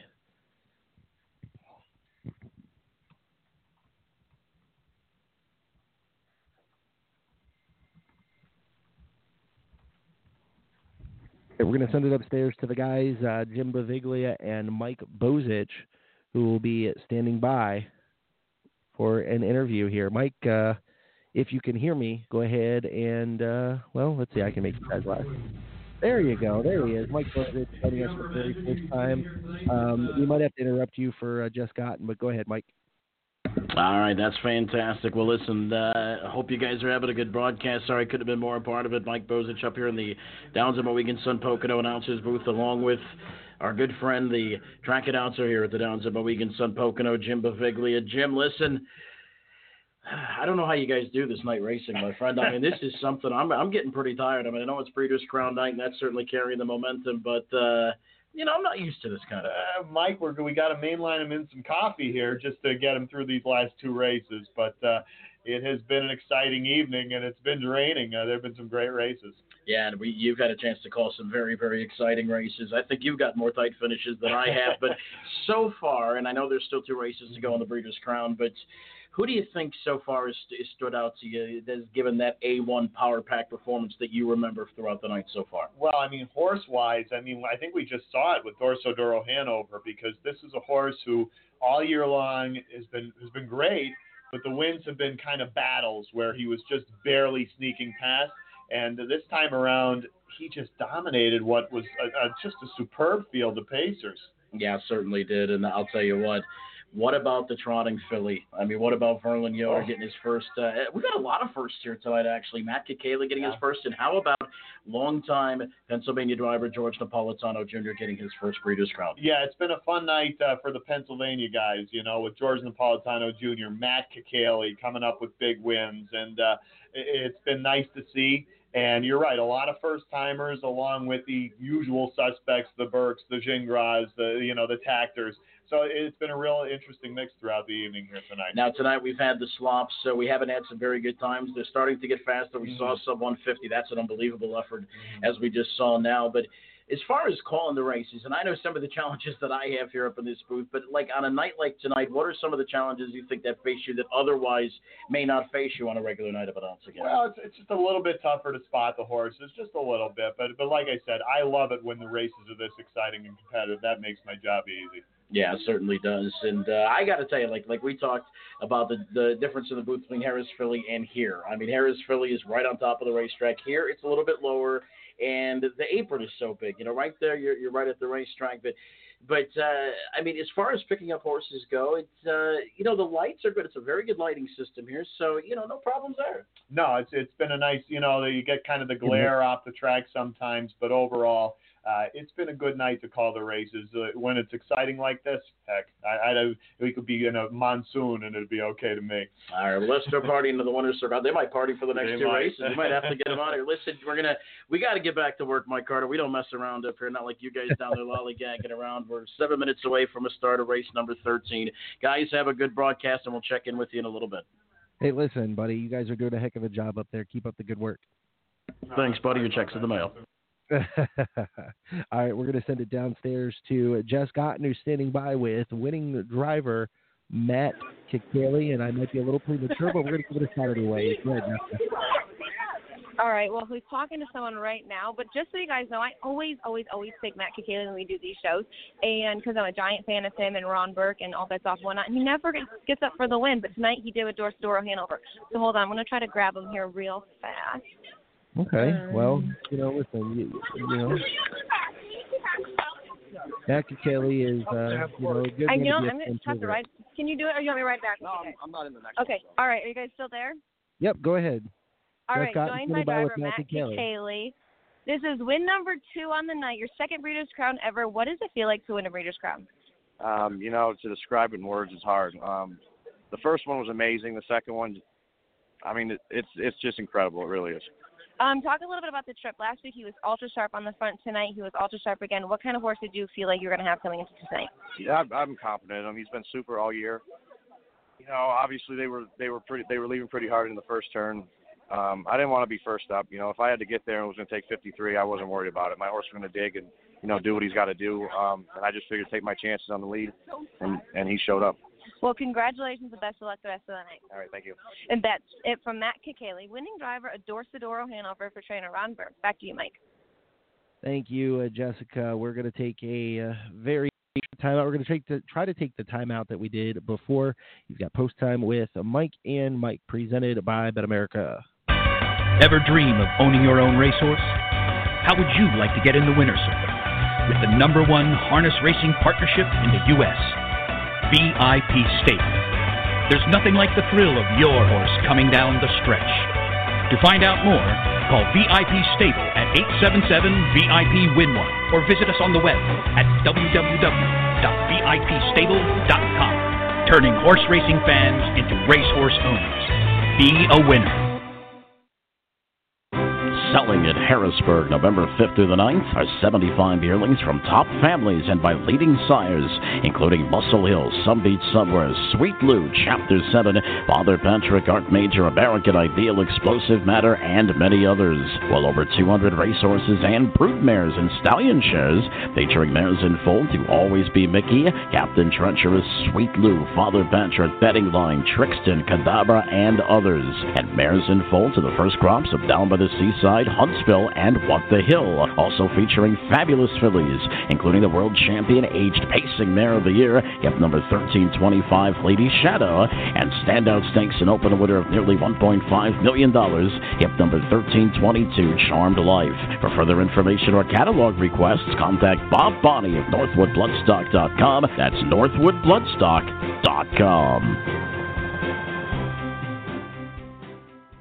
Some Beach Somewhere. 146 and 4. Captain Treacherous sprinting to the line. 149 and 2. Sebastian K. 149 flat. A command performance.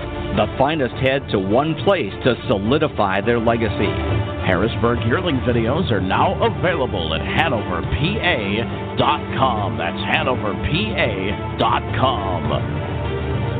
Hanover Shoe Farms, where champions gather. The greatest name in harness racing. Check out the Fall Speed Sale coming up on November 13th through the 15th at the Champion Center in Springfield, Ohio.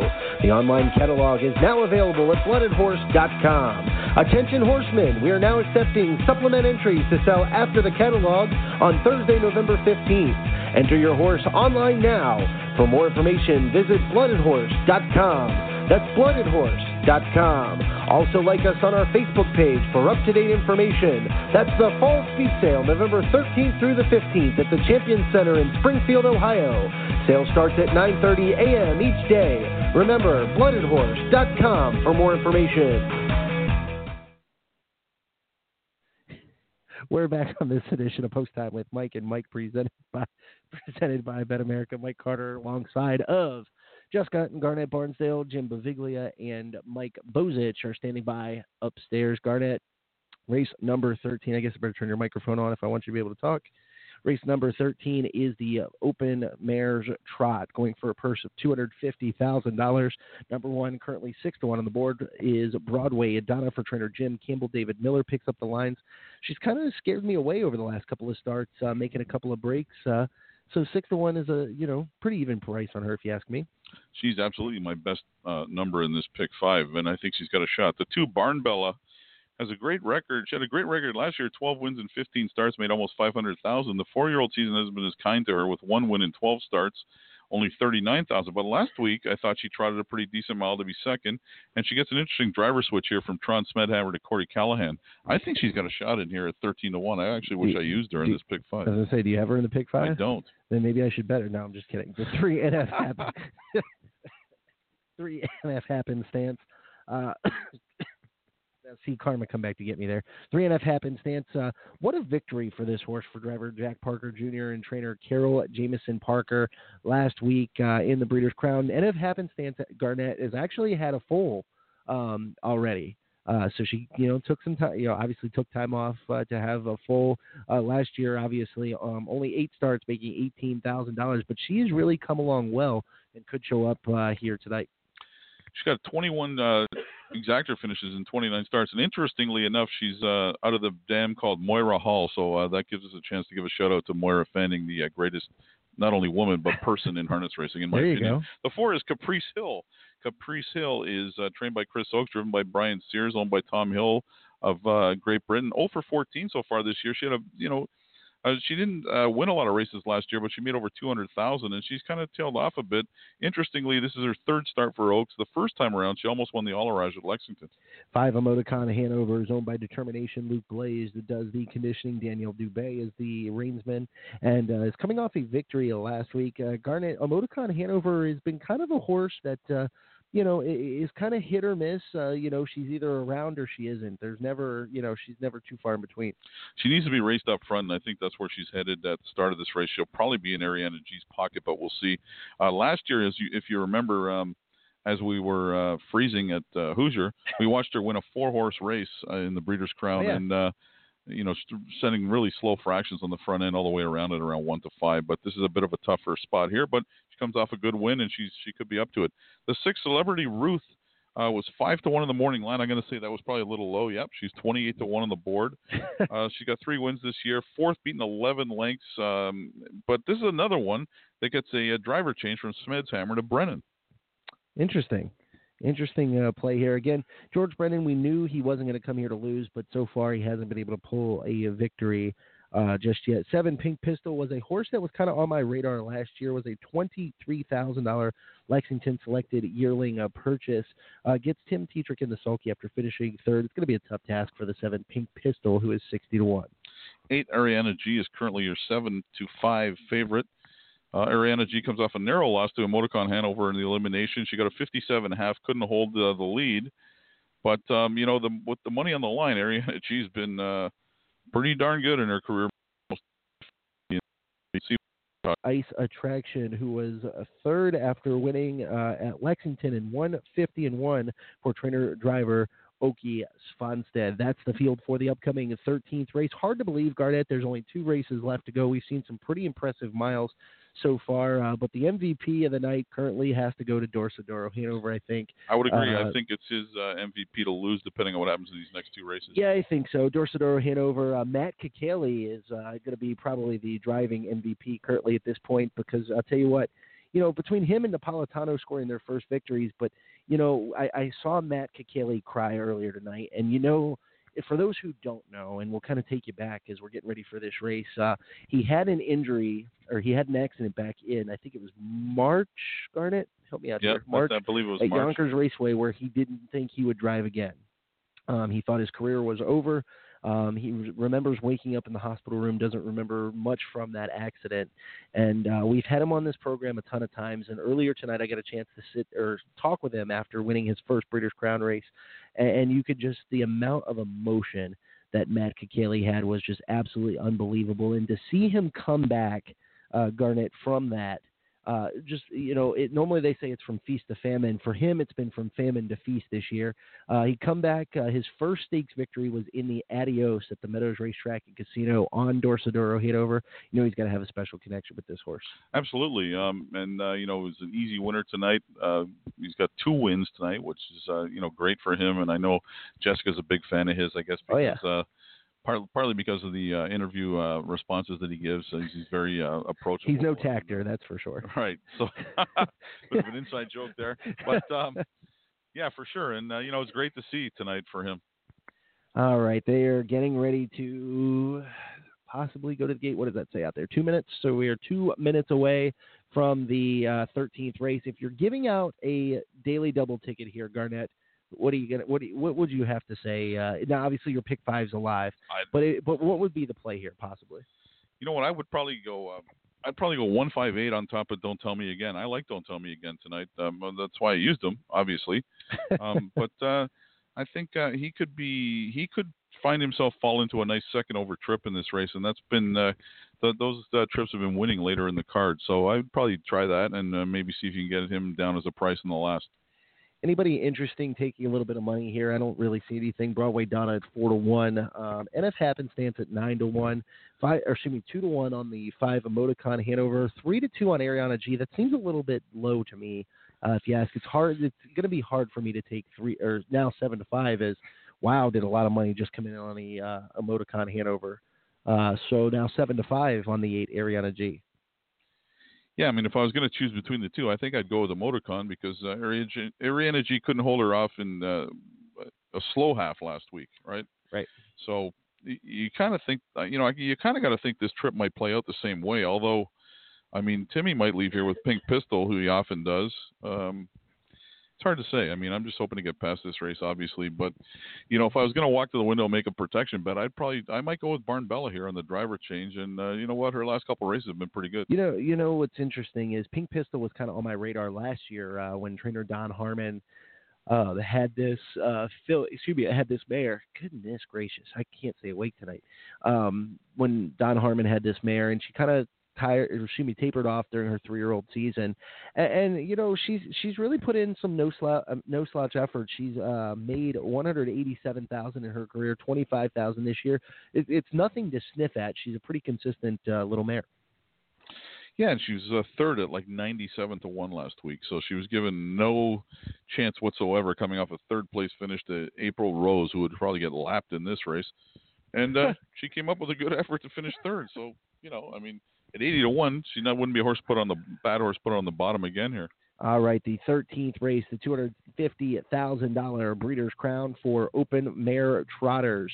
Will it be NF Happenstance? Will Broadway Donna bounce back? Will Emoticon Hanover score here? Or will Ariana G get the victory? We're going to find out here momentarily. Let's send it upstairs for the live call to Mike Bozich. It's on the turn.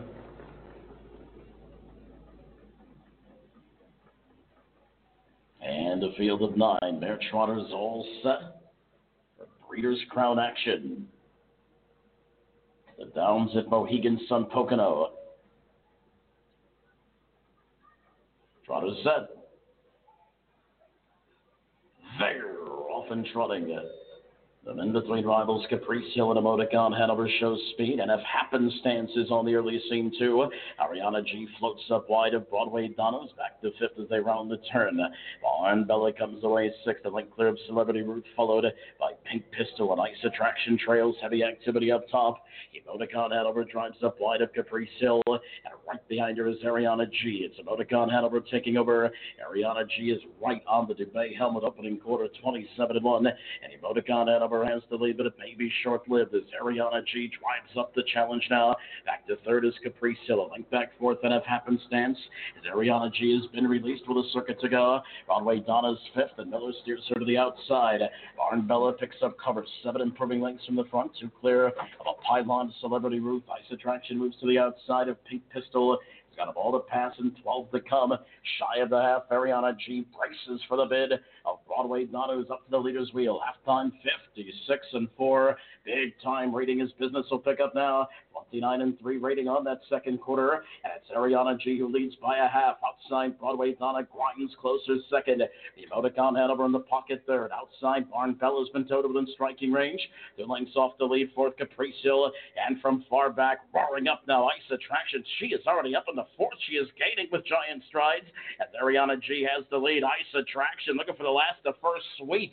Three quarters, 125 and 2. Outside, Ice Attraction up to engage Ariana G, counters. Inside, third, Emoticon Hanover. The rest of the outer flows deteriorated as they straighten away. Ice Attraction, can she sustain at big odds? Inside, Ariana G. To the outside, Emoticon Hanover. Up the inside, Caprice Hill. It's Ice Attraction. Outside, Emoticon Hanover. Hones in. Emoticon Hanover does it again in the Breeders' Crown. Ice Attraction was second. Caprice Hill found room late to be third. The net of happenstance in 154 and 1. All right. We were, I thought I was a winner. we, we were all cheering. I hear Mike Bozich and Jim up there uh, giving each other high fives.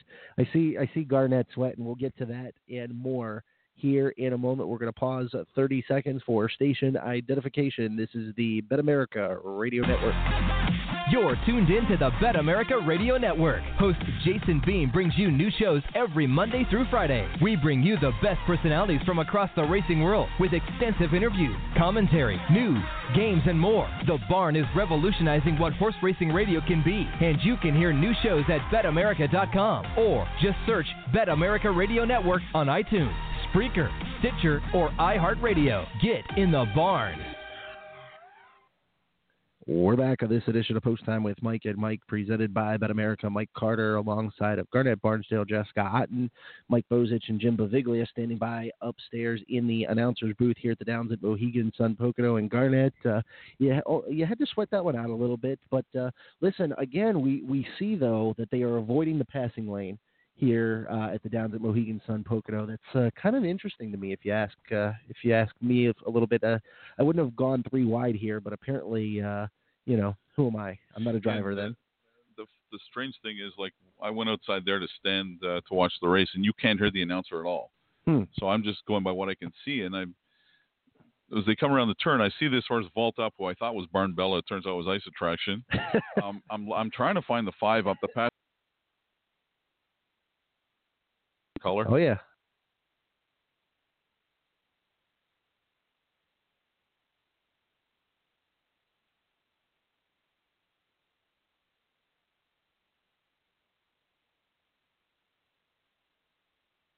Are you interested in learning more about owning standardbred racehorses? Do you want to experience the excitement of driving a standardbred? Owning a racehorse is a once in a lifetime experience and not as difficult as you may think. The United States Trotting Association wants to help make your ownership dreams a reality. Contact a member of the Ownership Concierge team by email at owners at ustrotting.com or by calling 877 800 8782 extension 5555. All right, we're back on this edition of Post Time with Mike and Mike, presented by BetAmerica, Mike Carter, Mike Bozich, Jim Beviglia, Scott. And uh, Garnet, it is official, so we're going to take a look at the uh, Will Pays coming up here um, for the 14th race. Garnet, uh, for those who aren't aware, is a live in the Rainbow Pick 5, which the Will Pays are not available yet. Daily Double up for the, excuse me, the Will Pays for the Daily Double and the pick four are up, but not the pick five currently. And Garnet, you got to be uh, happy going into the last leg. But uh, who we live to here, buddy? I'm live to uh, McWicked and uh, Don't Tell Me Again. Um, I wanted to go a little bit deeper, but he only got so much money. And, you know, I'm just lucky to be live because, like I said, you see, I had two horses there in red. At the last second, when I was filling out this ticket, I looked at this race again and I said, you know, I really can't leave out a Motorcon Hanover. Luc Blais gets these horses ready for these races. We've seen him with these big upsets. He had a big Oh, upset yeah. with Dream Together uh, earlier in the year at the the Meadowlands on Hambletonian Day. It's almost impossible for me to leave Blais out in races like this with sharp horses, and she was clearly sharp. Well, in the pick four now, this is the pick four. The three McWickeds worth eleven hundred, and the six is worth twenty seven hundred. Remember, that's for a dollar. That is This for a dollar. I know. I understand. It's for a but, dollar. uh, but I mean, just, it could be paying you know, something close to that. Could, could be could be paying something big. Uh, it's mandatory payout night here uh, at the Downs at Mohegan Sun Pocono, so we may not get to see. What I wish will, I bet a pick for. we we may not get to see what the will pays are going to be um, because the system is so used to it being a jackpot bet, it may not spit those numbers out, uh, spit those numbers out at us. It seems. That's all right. I'll be happy to see what it pays later if I'm cashing it. Jess Otten will be uh, standing by with Winter Circle reaction here momentarily as we get ready to go into the 14th race here at the Downs at Mohegan Sun Pocono. This is the race I think everybody has been waiting for. With the loss of Atlanta tonight, Garnet, this race here has horse of the year implications on the line for McWicked. I think if McWicked can win here, uh, who he's currently at three to five, McWicked can uh, win here. I think he uh, will pretty much lock up horse of the year. I agree. I think if, uh, well, I mean, we vote. If he wins, uh, uh, I don't mind saying he's got my vote if he wins this race. Yeah, no. I, I when I talked to Bill Finley this morning, I said to him, I said, you know, if Atlanta can win the Breeders' Crown, she's got my vote right now. If she wins the Breeders' Crown, she's got, you know, she's got my vote. And you know, it's unfortunate that she didn't win. I'm glad she didn't win for you, for your sake, of course. But you know, Atlanta, she put in a monster effort. It was a no slouch effort, and the thing of it is, it was a huge race, you- you 54 know, and change half. I mean, it was just. Uh, if you flip back though to that, if you flip back to her lines though, here's the thing: she raced in the Kentucky Filly Futurity. She went two heats, come back on two weeks rest. I think you know, uh, you know, she's done that twice this year. I think two, uh, two heats I think it's won o- both of them. Yeah, but I think it's only the trip that got her beat because Manchego got left out there and she she had no choice but to leave her out there and you cut a 54 half and then the second half's in like 59. I mean, it's you know it's the trip. If she gets a 56 or 57 half, there's no way a Lily Stride's going to beat her. And yeah, sure, I used that horse as a lark on my ticket, thinking something like that could happen. And you know, the next 99 times it won't. But uh, I, I think I don't think um, I wouldn't put too much stock in the the double heats beating her. I think the trip got her beat tonight. Well, no, no. What I'm saying is, is she's put in a lot of monster efforts this Oh, year. for sure. I mean, she's put in, you know, she's won the, you know, she's won with the heats. and, I mean, I think she's I think she's still a lock for Trotter of the year. I Oh, for sure. Yeah, uh, you know she's she's got to be you know Trotter of the year. It, I'm disappointed in the fact that Six Pack is not here because Six Pack could have paved his way for Trotter of the year if he would have won his Breeders' Crown here this evening. Uh, it'll be interesting to see what he does in the matron. Do you think that that could sway voters either way if he wins the matron by a good amount? No, I don't know. I think Atlanta's done enough. I, I don't. Uh, I think um, she she won the biggest races. She beat him in the, you know, she beat him in the Hambletonian mostly because he didn't make the final due to a, a very poor drive. But that doesn't matter. At the end of the day, you vote on results, and I think uh, I, I think she's got it locked up. All right, it is 10:35. Let's take a look at the will pays. Excuse me. Take a look at the will pays here. Two dollar daily double will pays are up on the uh, television monitors. Here is the uh, two dollar pick four. The seven and the eight currently paying three of four. Pick fives are not available. And again, it's it's not uh,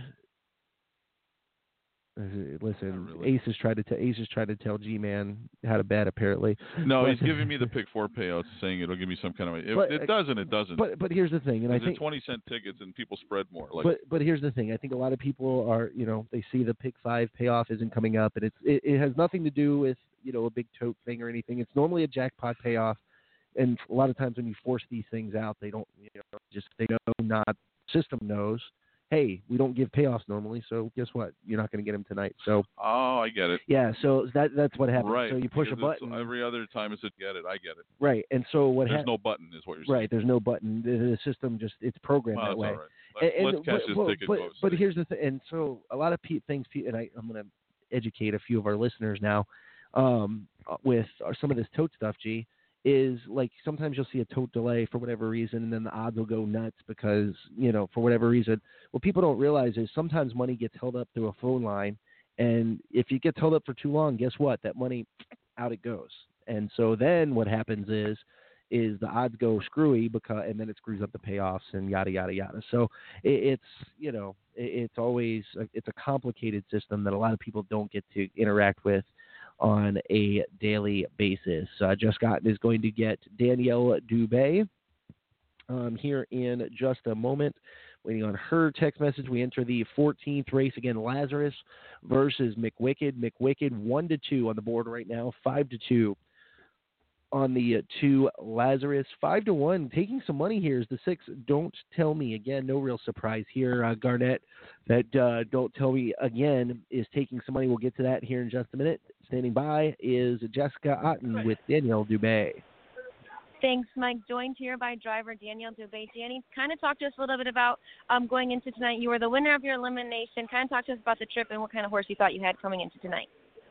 Uh, it's okay.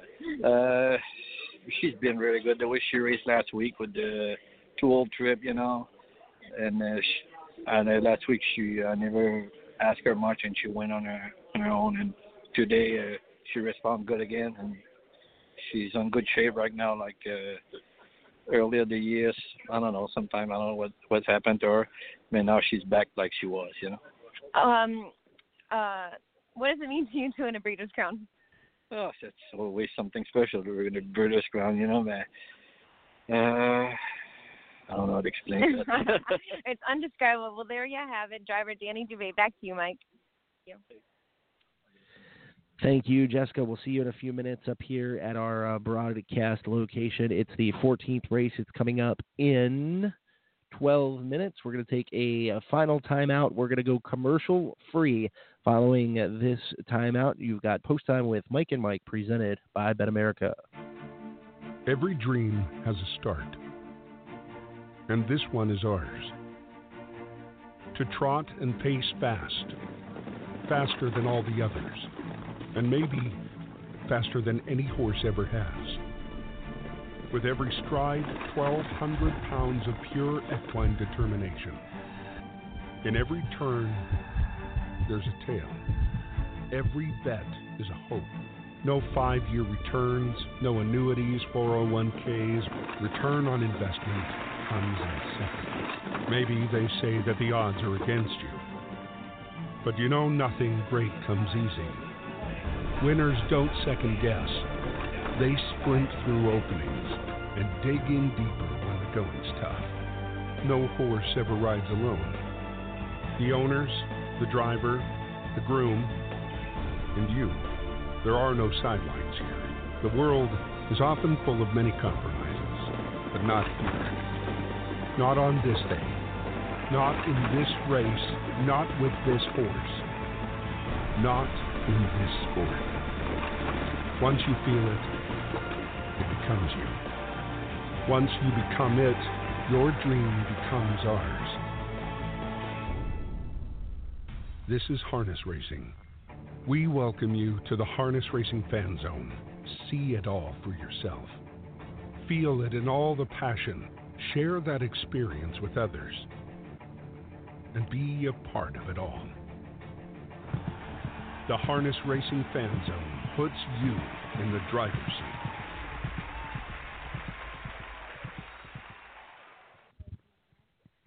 We're back on this edition of Post Time with Mike and Mike, presented by BetAmerica. Mike Carter, alongside of Garnet Barnsdale and Jessica Otten.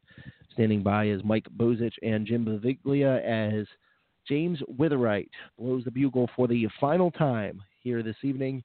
It is the 14th race, the open pace here at the Downs at Mohegan Sun Pocono. $430,000 is on the line. And let's take a look at the field as we see Atia Schaefer with the Breeders' Crown flag on the television monitors here at the Downs at Mohegan Racing Stable. J&T Silva Stables and Weaver Bruscemi. Ron Burke trains Kakaley looking for his third Breeders' Crown victory of the program. Number two is Lazarus, is owned by the Thoroughbred Partners Tailor Made Stallions. Jimmy Takter trains Yannick Gingras with the drive of the two Lazarus. Lazarus uh, was second in the Allerage to McWicked. It's currently two to two, with this being game five of the World Series, so to speak, here tonight. Number three is McWicked. McWicked, trained by Casie Coleman, Brian Sears is in the Sulky. His own SG stable has two wins in a first start, including a 154 romp in the Dan Rooney at Yonkers Raceway. Four on the screen now is Western Fame, is owned by the Brittany Farms LLC. Jimmy Takter trains. Brett Miller is in the uh, Sulky currently at 43 to 1.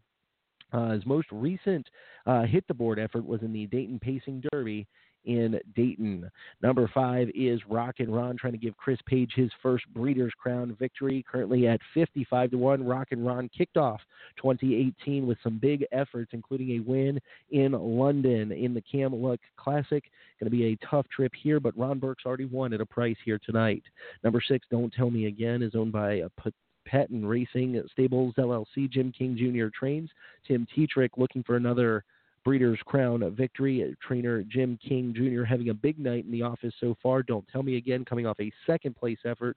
Two dealt a winner at the Meadowlands in 149 and three, but came home in 25 and three. Seven all bets off. This is a horse I swear I'm going to have when he finally wins tonight. He's 70 to one. Andrew, Mc, I almost said Matt Kakaley is going to drive because he normally does, but Andrew McCarthy picks up the lines tonight as Matt Kakaley will drive filibuster Hanover. Uh, all bets off's kind of been off form as of late. Uh, only two for 17 this year, and the eight is dealt a winner. It's owned by Jeffrey Snyder. Mark Silva trains David Miller. The Rainsman Delta winner coming off a win over Don't Tell Me Again at Meadowlands Racing and Entertainment. That is the field for the 14th race. We are, the board says two, but the board around the first turn says we are seven minutes away from the 14th race. Again, uh, stay tuned to our social media pages. Uh, Jess Otten is not connected, so she can't hear me talking about her. We will have a Facebook Live set up later on for a special presentation to Jessica. Um, and again, she can't hear us, so she's not listening to the program right now. Yeah, she's not listening right now. So, uh, Jess Otten, uh, we're going to have a special presentation immediately following the program here at the Downs at Mohegan Sun Pocono, working on getting Mark Hall from the USTA up here.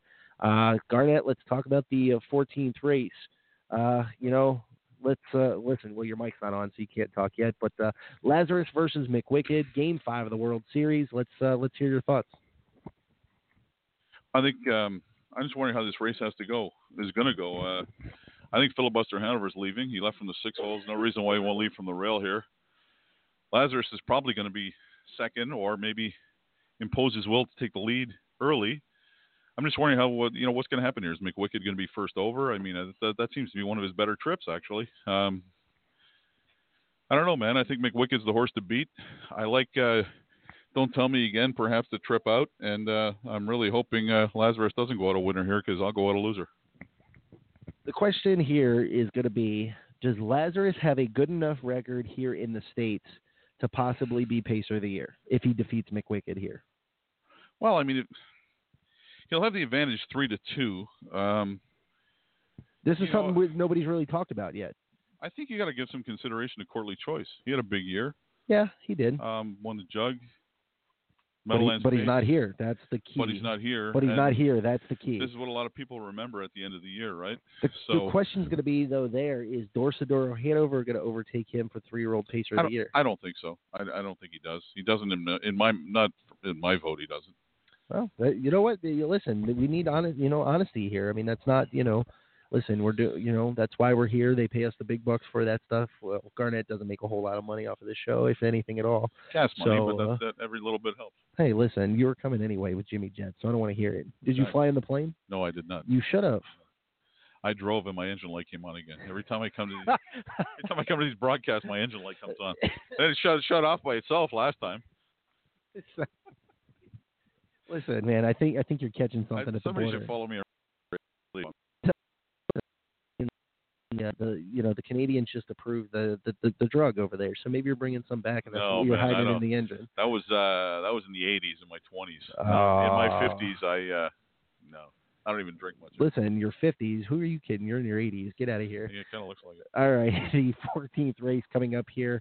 I my went live with Wendy Ross earlier. I used Rockin Ron underneath uh, All Bets Off. I can't get off of All Bets Off here, uh, but I'm going to be rooting for you, Garnet. You You're love li- playing that horse. Who who are you live to here? Wicked and uh, McWicked and Don't tell me again. So uh, listen, don't tell me again who you got because you might jinx yourself. See, see what I did there? You see what I did there? Very good, very good. Yeah. You know, just took a nice hit there, filibuster Hanover. Maybe uh, Mark Weaver's parlaying the money he won on his uh, filly. well, listen, Rod Allen said that he played played his Only filly. six to one. He said that he played his filly. So not? uh, fifty to one, that you was know, a good bet. I, that- if I seen that, I probably would have went better. I, I wasn't really paying. It's hard to pay attention. You're doing we're doing 500 things at once here. All right. So we are getting ready to uh, go to the gate here for the 14th race. We are two minutes away from the uh, 14th race. Things out of my bag here, but uh, Garnet, any final, real, real final thoughts here? I mean, you know, we're watching them warm up. Rockin Ron uh, looks pretty good on the racetrack right now.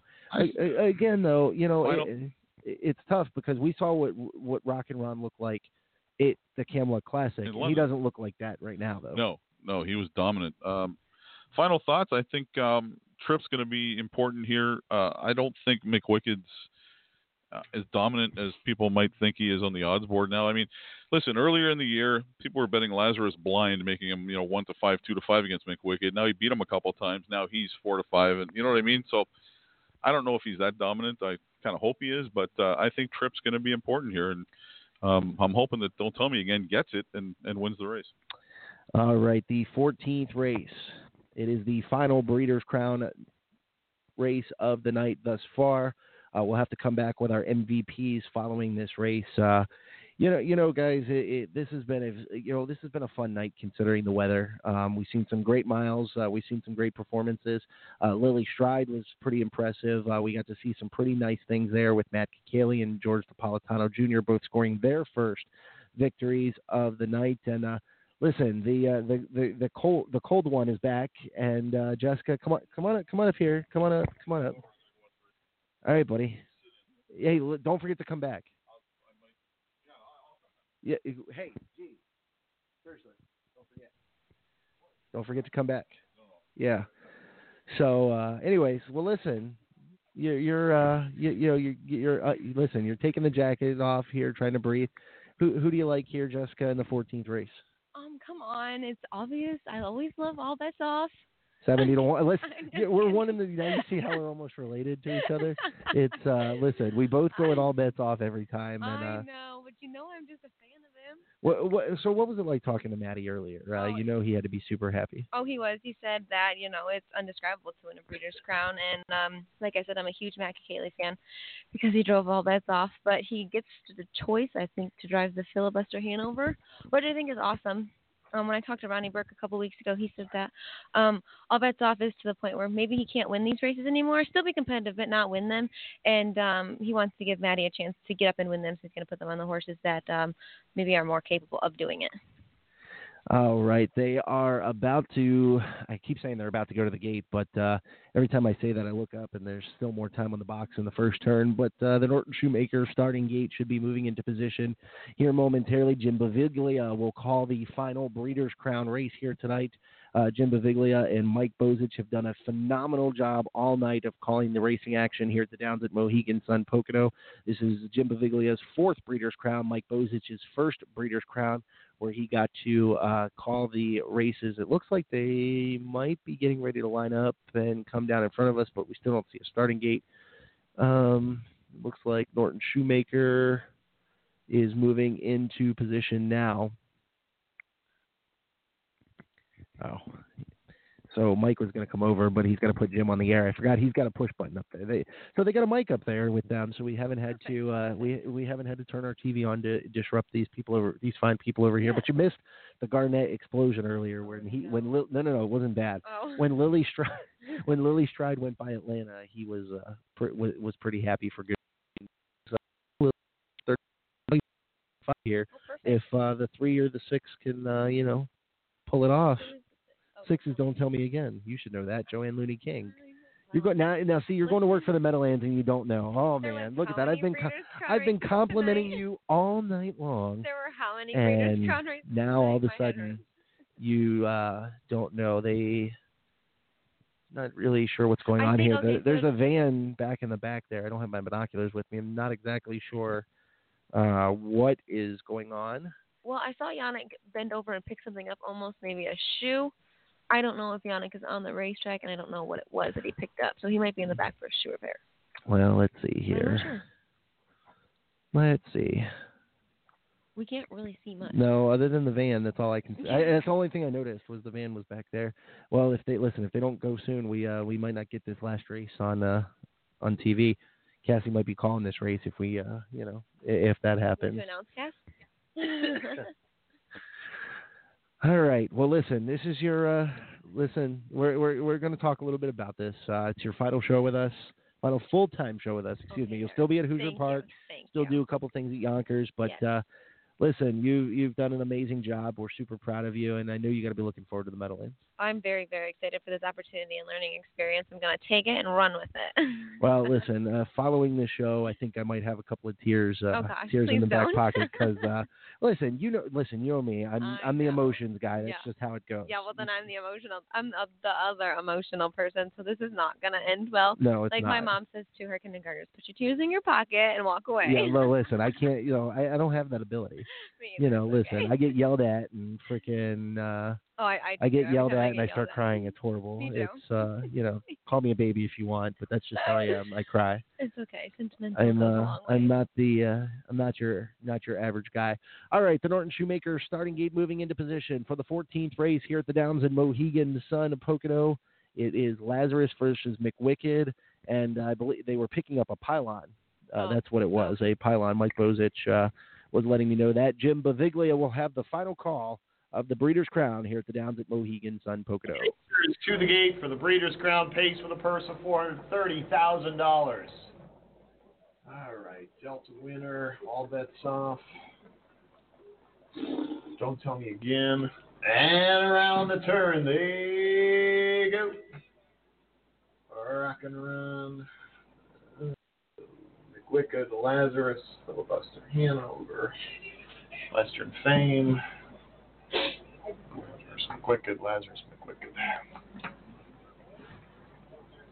The Pacers have reached the back stretch, and they are underway in the finale. Western Fame, center of the track, is leaving. Filibuster Hanover fires at the pylons. Those two go at it. Two back on the inside to Lazarus. McWicked is away fourth, four off the pace. Following that up on the inside, Rockin Ron. Delta winner parked out. He's going to retreat to the back of the pack behind. Don't tell me again, and all bets off. Filibuster Hanover with the early advantage, holding down position. Lazarus is launching on the outside, the quarter 26 and 1. For the moment, it's Filibuster Hanover by the Lazarus, moseying up on the outside now for Gingras, takes over the lead from Filibuster Hanover. Back at the pylons, Western Fame. McWicked is 4 to 5, and right now Sears patient with him in fourth as Lazarus has cleared before the turn. McWicked steps to the outside, getting cover there. Second over to Rockin Ron. Also moving out there, Don't Tell Me Again with that big weight kick. At the back, Dealt A Winner, and all bets off. But it's Lazarus, relatively unhurried to the half, 55 and 2, 29 and 1 second panel. That's one in the ledger for Lazarus. But now McWicked comes on the outside to speed him up. McWicked taking on Lazarus as they approach 5 8. Pocket seat still belongs to filibuster. Hanover McWicked taking the lead away from Lazarus. On the outside, Rockin Ron now into third. Also moving on the outside, don't tell me again. Look at McWicked spreading out the lead to three. Three quarters, 122 and 227 even. Lazarus is fading out of it. McWicked now leads by three lengths. Rockin Ron trying to get to him second. Don't tell me again. I'm Uncorking on the outside. All bets off fourth. Top of the stretch. McWicked is lonely on the lead. He's up by four. On the outside. Don't tell me again. Cutting into the margin. But it's McWicked. Four years later, back at the top of the sport. McWicked dominates the pace by four. Filibuster Hanover up the pylons for second. Don't tell me again. Third. Rockin Ron fourth. This rivalry was decided decisively tonight by McWicked in 149 and 3. Well, guys, girls, hor- horse horse of the horse of the year implications. Horse of the year implications. I think we just saw the horse of the year and avoided Lazarus Top. Um, uh, what? Backdoor strike. Listen to Garnet here. Voided Lazarus. Uh, voided Lazarus. Uh, stop there towards the end. And uh, uh, all right. Yeah, can get out of here, you Canadian.